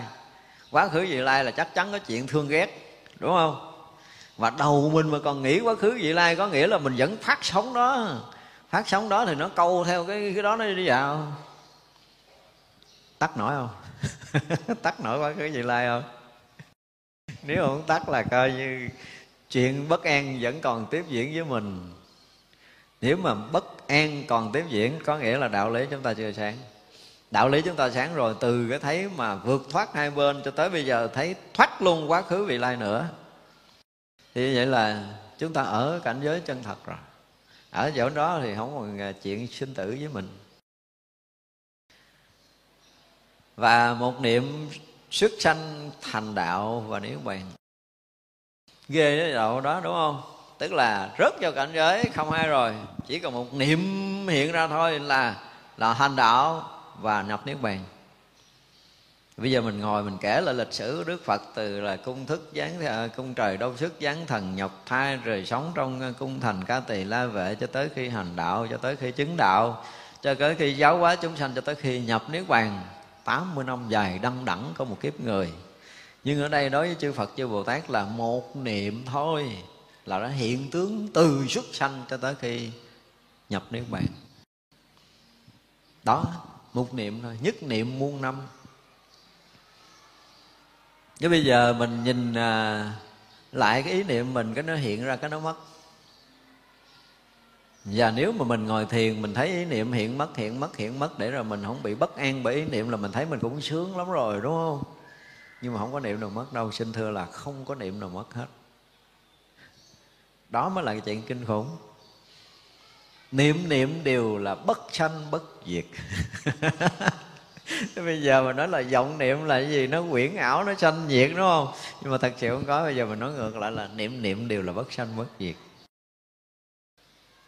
Thành ra mình thấy á, hồi nãy là mình nói chuyện cái tướng hiện nha, trong cái lúc trong cảnh giới đó. Bây giờ mình nói sâu hơn nữa là không phải là tướng hiện đâu mà ý niệm hiện. Mỗi ý niệm đều là hiện tướng của một sanh tử mới là ghê. Một niệm mình lúc đó nó là một tướng y như cái người mình cỡ này vậy nè. Đó là cái thấy của trí tuệ. Còn thấy mà mờ mờ mờ mờ thấy không rõ ràng là không phải đâu, không phải đâu. Tất cả những cái niệm đều hiện cái tướng nguyên tướng như một con người, một chúng sanh được sinh ra cho tới khi chết đi. Đó, giống như một niệm mà từ sanh ra cho tới khi nhập niết bàn á, thì cái niệm kia cũng giống như vậy luôn á. Tới một lúc mà chúng ta thiền định, chúng ta sẽ thấy ý niệm này được sanh ra từ đâu, nó sanh ra như thế nào, rồi nó mạnh lên như ra làm sao, rồi nó trụ ra làm sao, nó suy yếu thế nào, rồi nó diệt ra làm sao. Mình thấy rất là rõ như một đời người được sanh ra và chết đi. Và khi nào chúng ta thiền định mà chúng ta thấy được một cái niệm như vậy mới được gọi là có mắt tuệ. Chứ còn niệm khởi là dẹp, niệm khởi là dẹp, niệm khởi là chặt, niệm khởi là chém, niệm khởi là dẹp. Người tu tu vậy đó.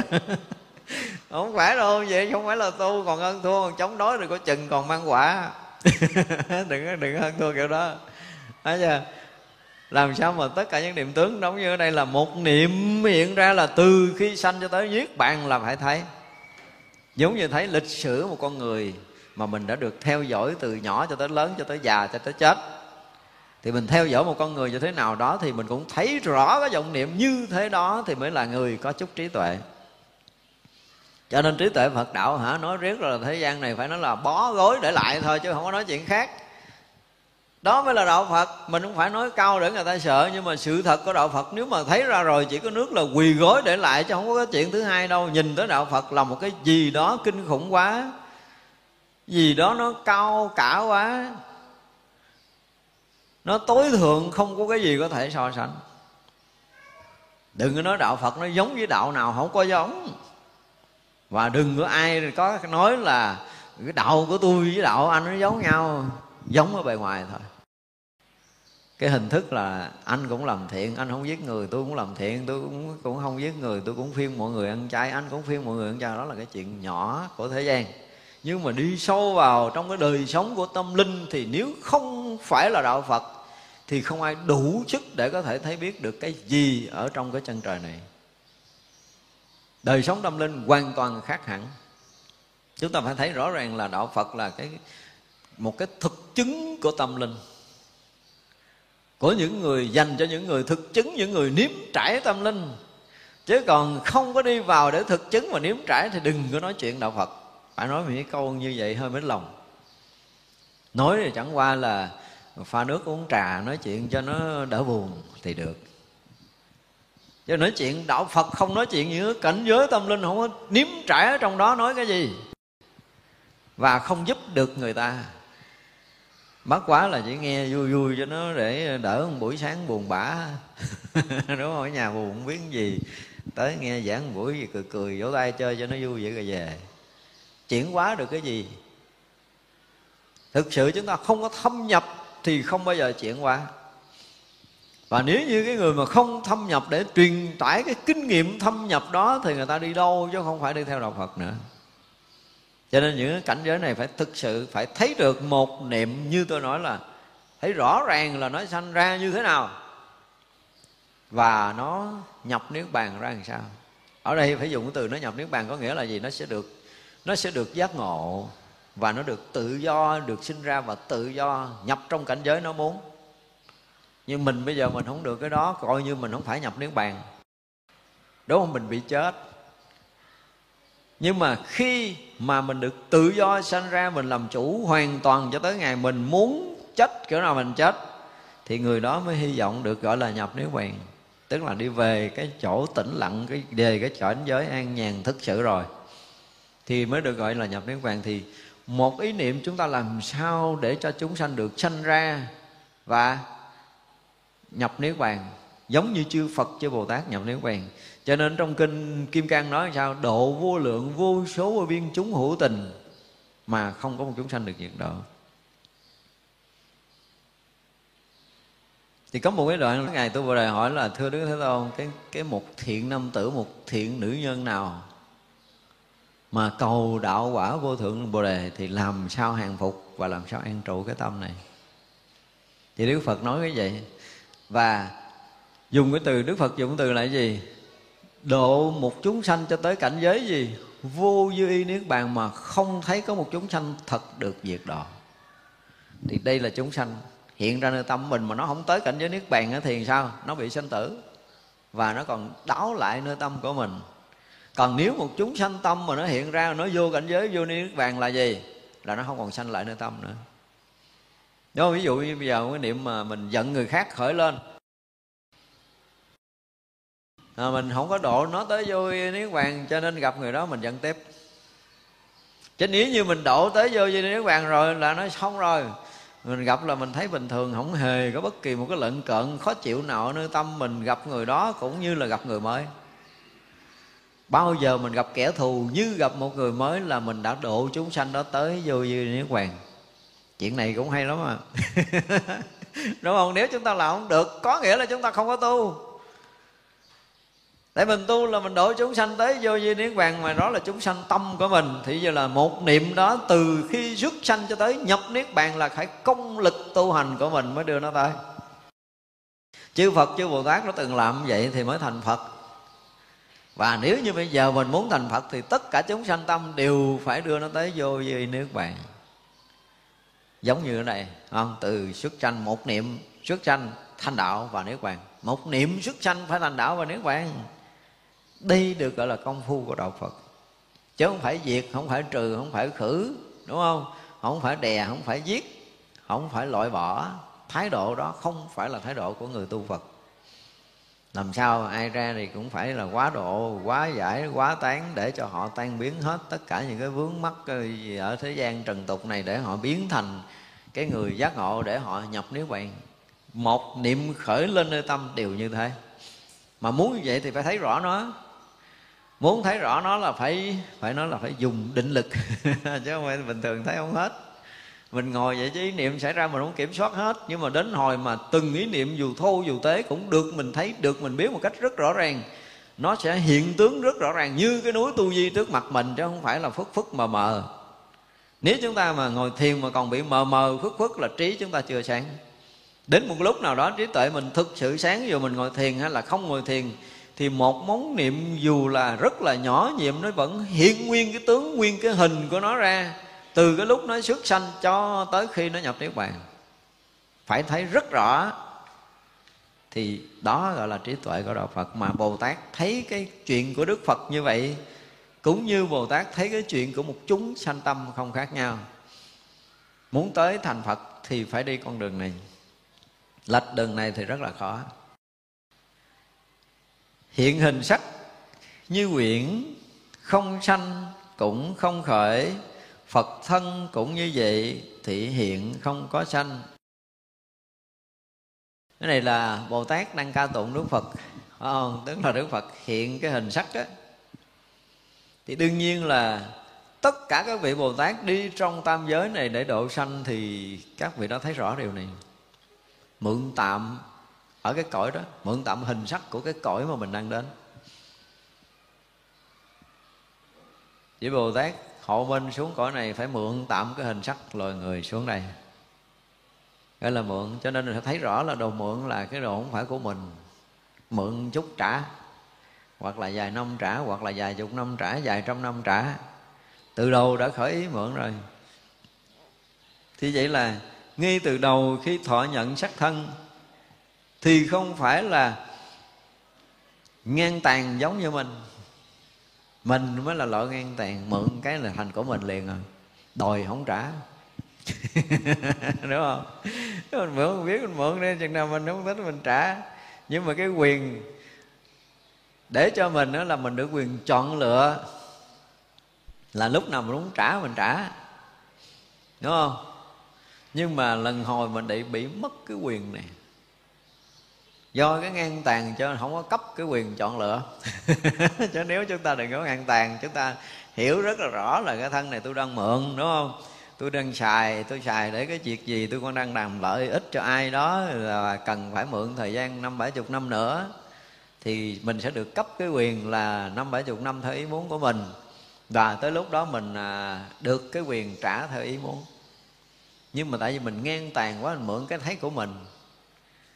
Rõ ràng là mượn từng giờ, từng phút, từng hơi thở đang mượn, mà thấy thở tôi thở á, đúng không?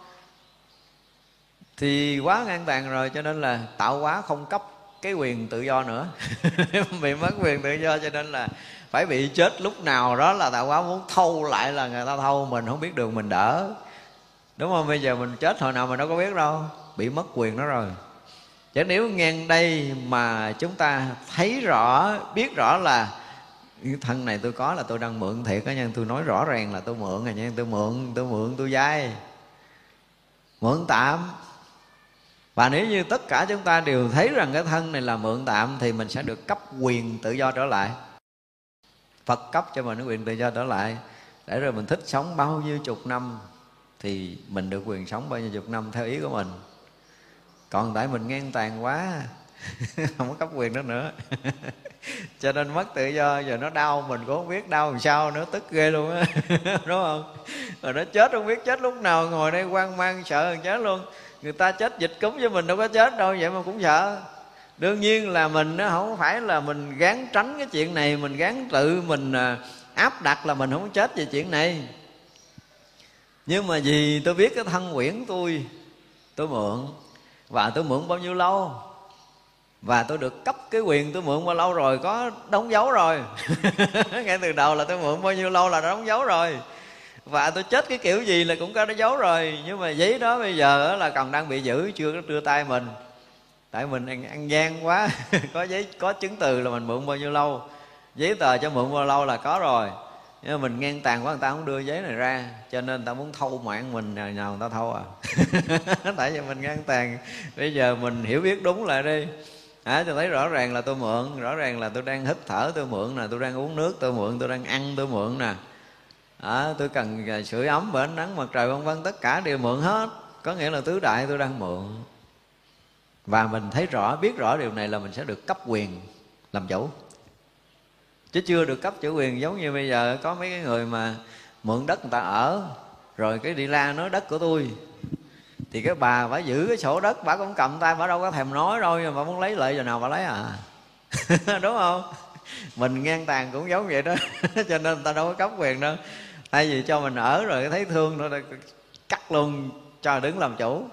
Thì lúc nào muốn xài xài, muốn bán bán là quyền của mình, đúng không? Nhưng mà tại vì mình ngang tàn quá, mình coi như là không có biết phải quấy ở kẻ đất người ta mà mình cho là của mình.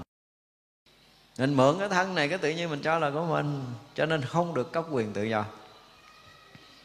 Cho nên bây giờ nếu mà thực sự mình trở lại mình thấy đúng rồi ha, bây giờ mình tu tập, mình quán chiếu làm sao để mình thấy đúng rõ ràng cái thân này là quyển. Ai nói nói cho tôi cũng thấy nó quyển.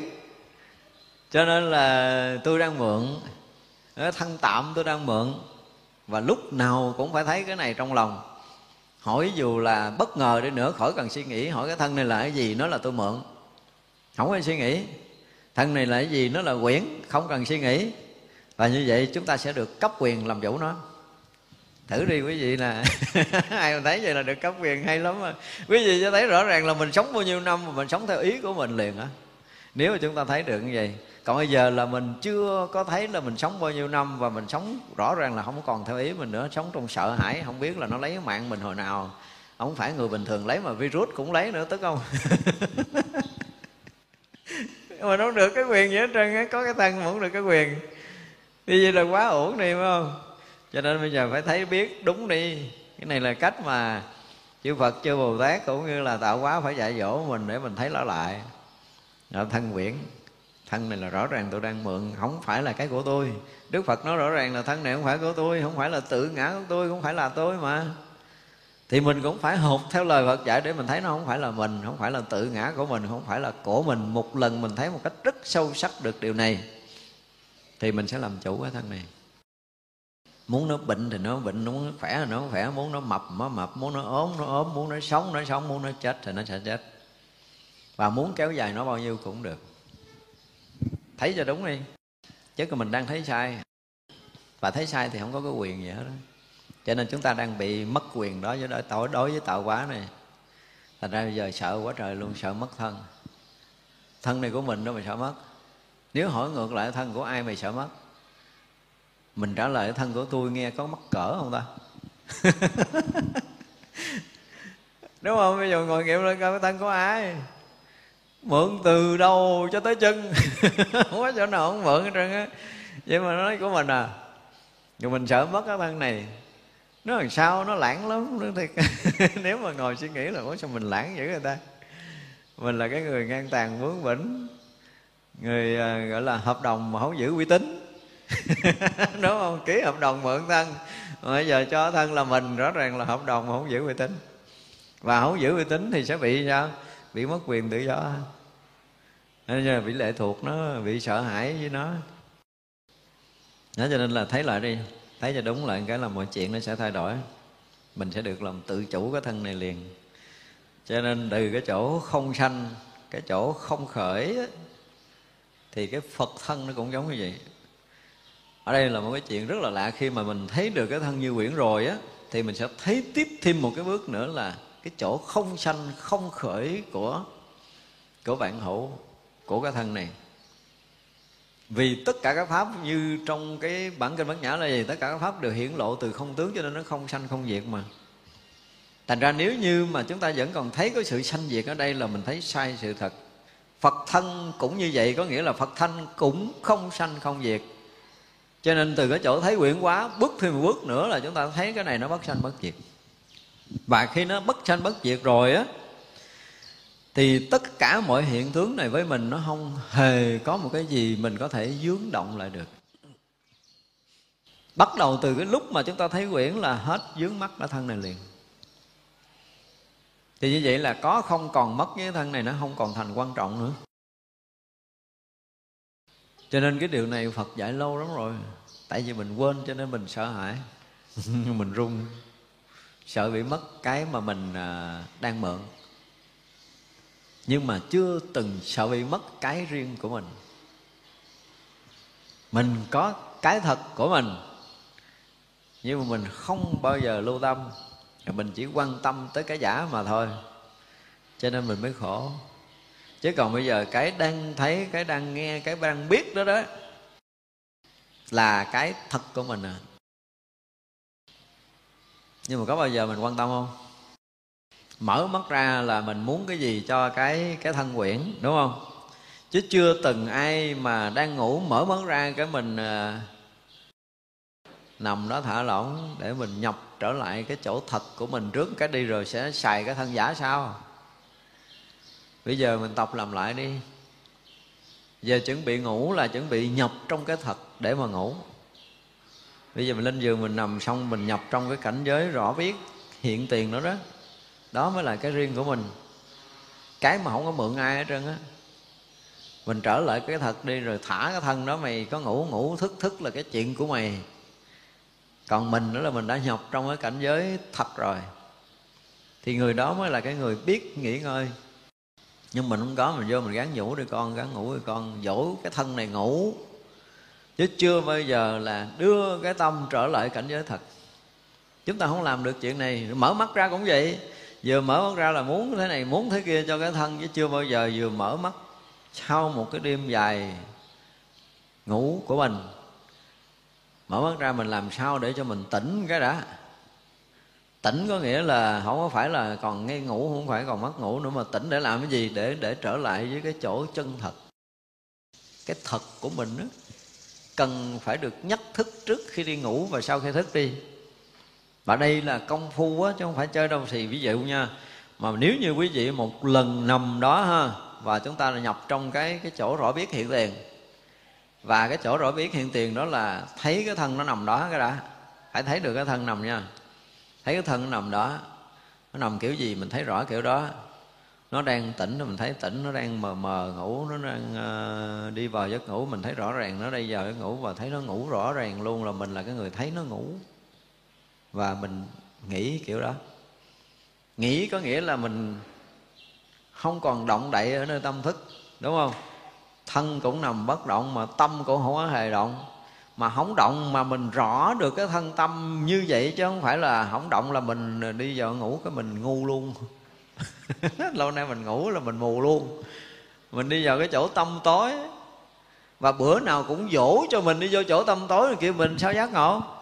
Cho nên bây giờ là không có dỗ mình vô chỗ tâm tối, mà mình phải làm cho mình tỉnh sáng để đi vào cái chuyện nghỉ ngơi, để cho thân này nghỉ với mình vẫn sáng.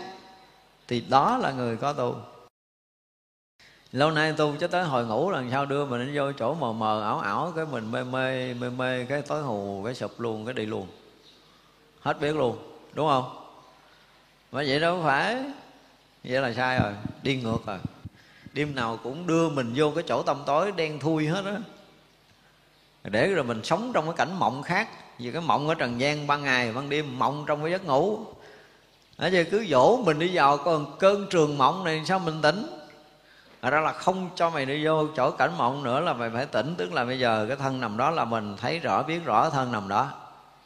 Cái thân này thức là mình thấy rõ biết rõ thân này thức. Cái thân này nó có ngủ thì mình thấy rõ biết rõ cái thân này ngủ, cho mình không có ngủ. Cho nên nó có ngái hay cái gì là mình cũng phải biết.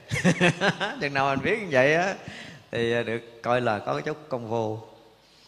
Như vậy là mình sau khi mà động cái thân này vậy, thì từ cái chỗ rỗng lặng rõ biết để mình cho nó thức dậy, chứ không phải nó muốn thức chừng nào nó thức.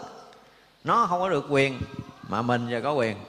Mình đang thấy nó ngủ, giờ mình tới giờ mình kêu nó thức. Thì như vậy là mình làm chủ thân được rồi đó. Làm được không?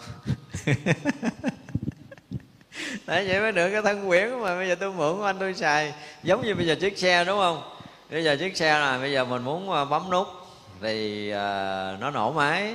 Mình muốn lên ga nó mới đi, đúng không? Tức là mình điều khiển nó. Mà tại sao cái thân này mình không điều khiển được? Tại vì mình trở lại nãy là mình ngang tàn, mình mượn của người ta mình thấy của mình. Cho nên mình không có quyền làm chủ, không được cấp cái quyền làm chủ. Giờ trở lại là phải thấy cái thân này đó là cái mà mình mượn rõ ràng rồi nha.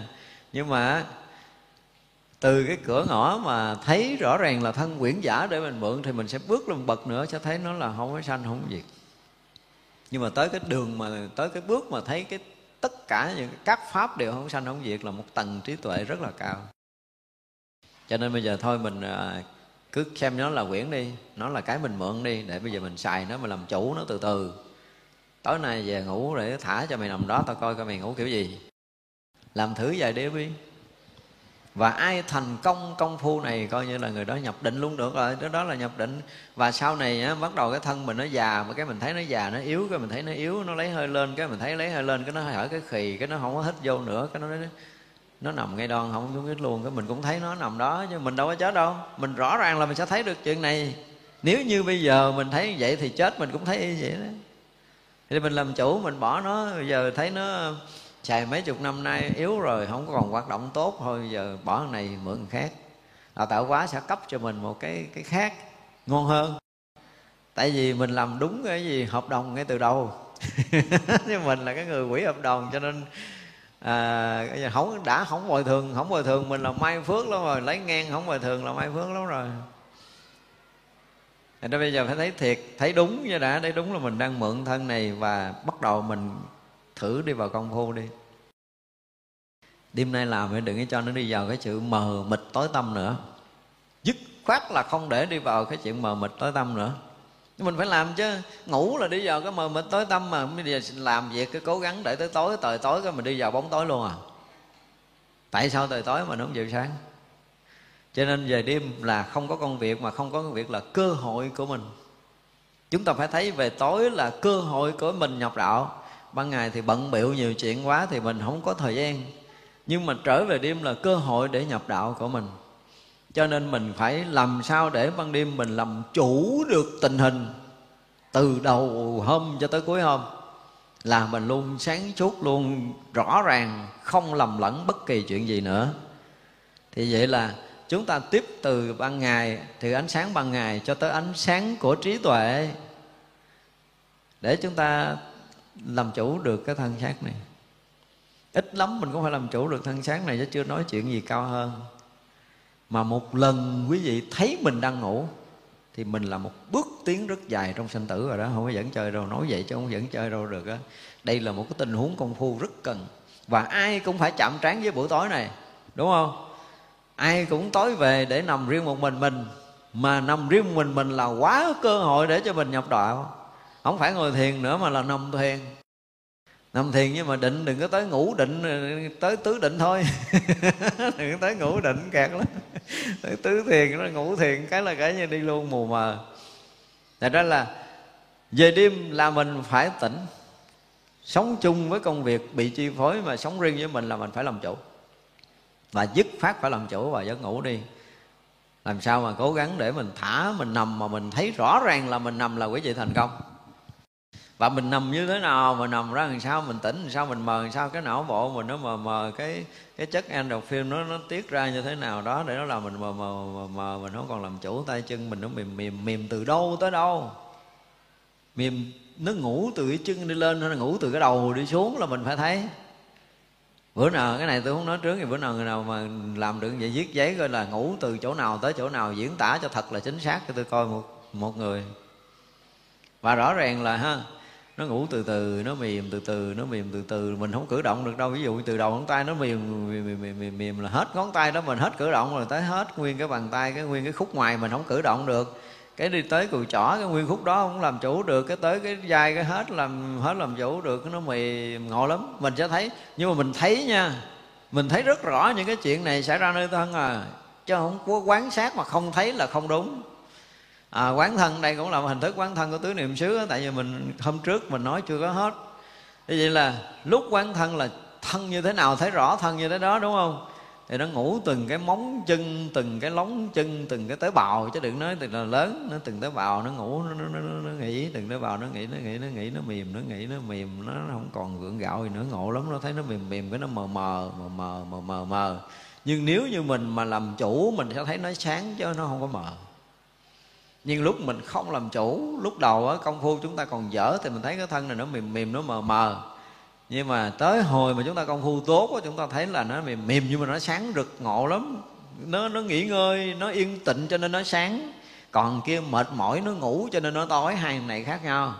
Thành ra là chúng ta công phu để mình thấy rõ thân mình ở hai cái tầng. Hai cái tầng là tầng trước là mình mệt mỏi, mình nghỉ á, thì thân tối hùa. Nhưng mà tới cái tầng mà mình nghỉ ngơi do mình không có thời gian làm việc thì cái tầng của thiền định á là sân thân này nó sáng nha. Nó sáng, nó nó sáng sáng sáng sáng sáng sáng. Chỗ nào nghỉ ngơi được, thiền định được là chỗ đó sáng. Cho nên tế bào mà nó cũng sáng, toàn thân mình thấy sáng trắng sáng trắng sáng trắng trắng trắng trắng, lần là hình nguyên cái thân này nó sáng rực vậy đó chứ không phải chơi đâu á. Một người mà ở trong thiền định để mà nghỉ hả là ai chụp hình cũng thấy hào quang hết đó. Sâu lắm. Cho nên là thiền ngồi, thiền nằm gì cũng là thiền. Phải nói như vậy, nhưng mà thiền đó nha, chứ đừng có ngủ. Thiền khác cái ngủ khác, rõ ràng, hai con đường rõ ràng khác nhau. Thật ra là ở đây mà nói là Đức Phật sau cái việc mà thấy như quyển rồi, thì thấy như quyển rồi, thấy thêm bước nữa là không sanh không diệt, rồi thấy Phật thân nó cũng như vậy. Và có đi nữa cũng là thị hiện thôi, chứ không có sanh thiệt và không có tử thiệt.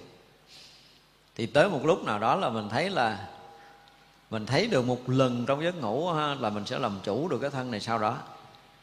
Và nó sẽ sống và nó sẽ chết á. Thì cái chuyện uh, sống chết của cái thân, mình là cái người biết cái thân sống, biết cái thân chết. Tới chừng đó là vui rồi. Tới đây là quá vui. Một lần làm chủ được giấc ngủ, một lần mình thấy từ cái cửa ngõ mà nó đang động đậy cho tới nó yên tĩnh. Thì vậy là cái khoảng mê á, khoảng mờ của tâm thức á, nó có một cái khoảng mờ, mình đang tỉnh rồi mình đang mê, tức là cái endorphin nó, nó, nó tiết ra, nó làm mình mờ mờ, ngây ngây, ngây ngây, ngây ngây, giống như là đây chắc mấy thằng cha thuốc phiện biết. Nó rất là cảnh giới mà hút hơi rồi bắt đầu nó nó phê phê, phê phê, phê phê, phải không, phải người ngủ. Cái phê của endorphin trong thuốc phiện nó mạnh quá, nó khiến mình phê phê lân lân mà mình tỉnh, không có đi vào giấc ngủ. Còn cái này nó tiết ra vừa đủ để mình đi vào cái nghỉ ngơi, thì nó phê này nó không có gây cái kích kích động. Bây giờ nó mờ mờ mờ mờ cái nó mềm mềm mềm mềm nó mờ mờ nó mềm mềm mờ mờ mềm cái nó phê luôn là mình ngủ luôn. Như vậy là mình sẽ thấy cái cái cái cái cái ranh của cái thức và cái ngủ rõ ràng, và thấy luôn mình đi vào giấc ngủ như thế nào. Là lúc đó mình sẽ thấy mình mộng ra sao, mộng từ đầu hôm cho tới sáng mình thấy hết. Chứ còn bình thường là mình chỉ thấy được thức dậy á, là mình chỉ nhớ được trong khoảng mười lăm phút cuối mộng thôi, mình không nhớ hơn nữa đâu. Như đằng này là trong cái lúc mộng sao, đầu hôm làm sao, nửa đêm làm sao, sáng làm sao là mình kể cho người ta nghe không sót một miếng. Còn bình thường đó là mình gần thức rồi, mình cái mộng đoạn cuối mình thức dậy rồi mình mới thấy mình mộng vậy thôi, là đoạn có mười lăm phút, hai mươi phút à. Nhưng mà lúc mà chúng ta thấy được cái thân này thức qua tới ngủ, mình thấy nó ngủ rằng sao, thấy nó mộng kiểu gì á là mình thấy hết. Và mình muốn cho nó mộng tiếp hay là không mộng tiếp, lúc đó mình làm chủ mà. Cho nên mình muốn cắt cơn mộng này, cũng như là mình ngồi đó mình làm chủ, mình cắt ý niệm vậy đó.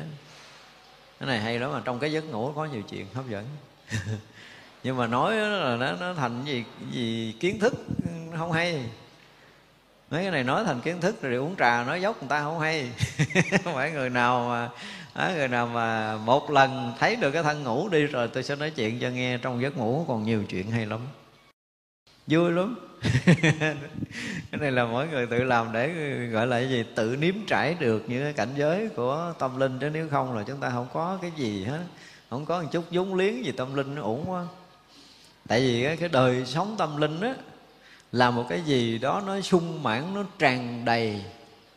Còn đời sống vật chất nó là một cái cái điểm kỷ hà rất là nhỏ trong không gian của tâm linh thôi. Mà mình lại quan trọng cái điểm kỷ hà nhỏ này, chứ mình không quan trọng cái cái mênh mông này, thì rất là thì gọi là cái gì, theo ý của Phật, theo lời Phật là si mê. Không dám nói nhiều mít lòng, chứ là quá si mê. Mình quên cái lớn mà đi theo cái nhỏ, quên cái thật đi theo cái giả, thì rõ ràng là chúng ta đang si mê. Cho nên bây giờ chúng ta cố gắng hơn. Nếu mà mình thực sự có tu thì mình phải công phu cho được. Bây giờ ngồi nó đau chân, nằm là không sợ đau, không sợ té luôn. Nằm là hết sợ gì rồi. Không nói là ôm cứ ôm cũng được, nằm đó. Nghĩa là sao cho thoải mái rồi để mình theo dõi cái thân này từ thức tới ngủ một lần. Một lần thôi là quý vị sẽ thấy rằng công phu tiến bộ vượt bậc và thay đổi đời sống mình liền.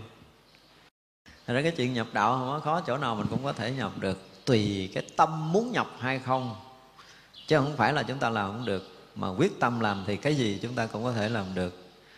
Rất mong là tối nay quý vị sẽ thấy được mình đang ngủ. Đơn giản là thấy mình đang ngủ đi rồi nói chuyện tiếp. Thôi chúng ta tới đây chúng ta nghỉ ha. Chúng sanh vô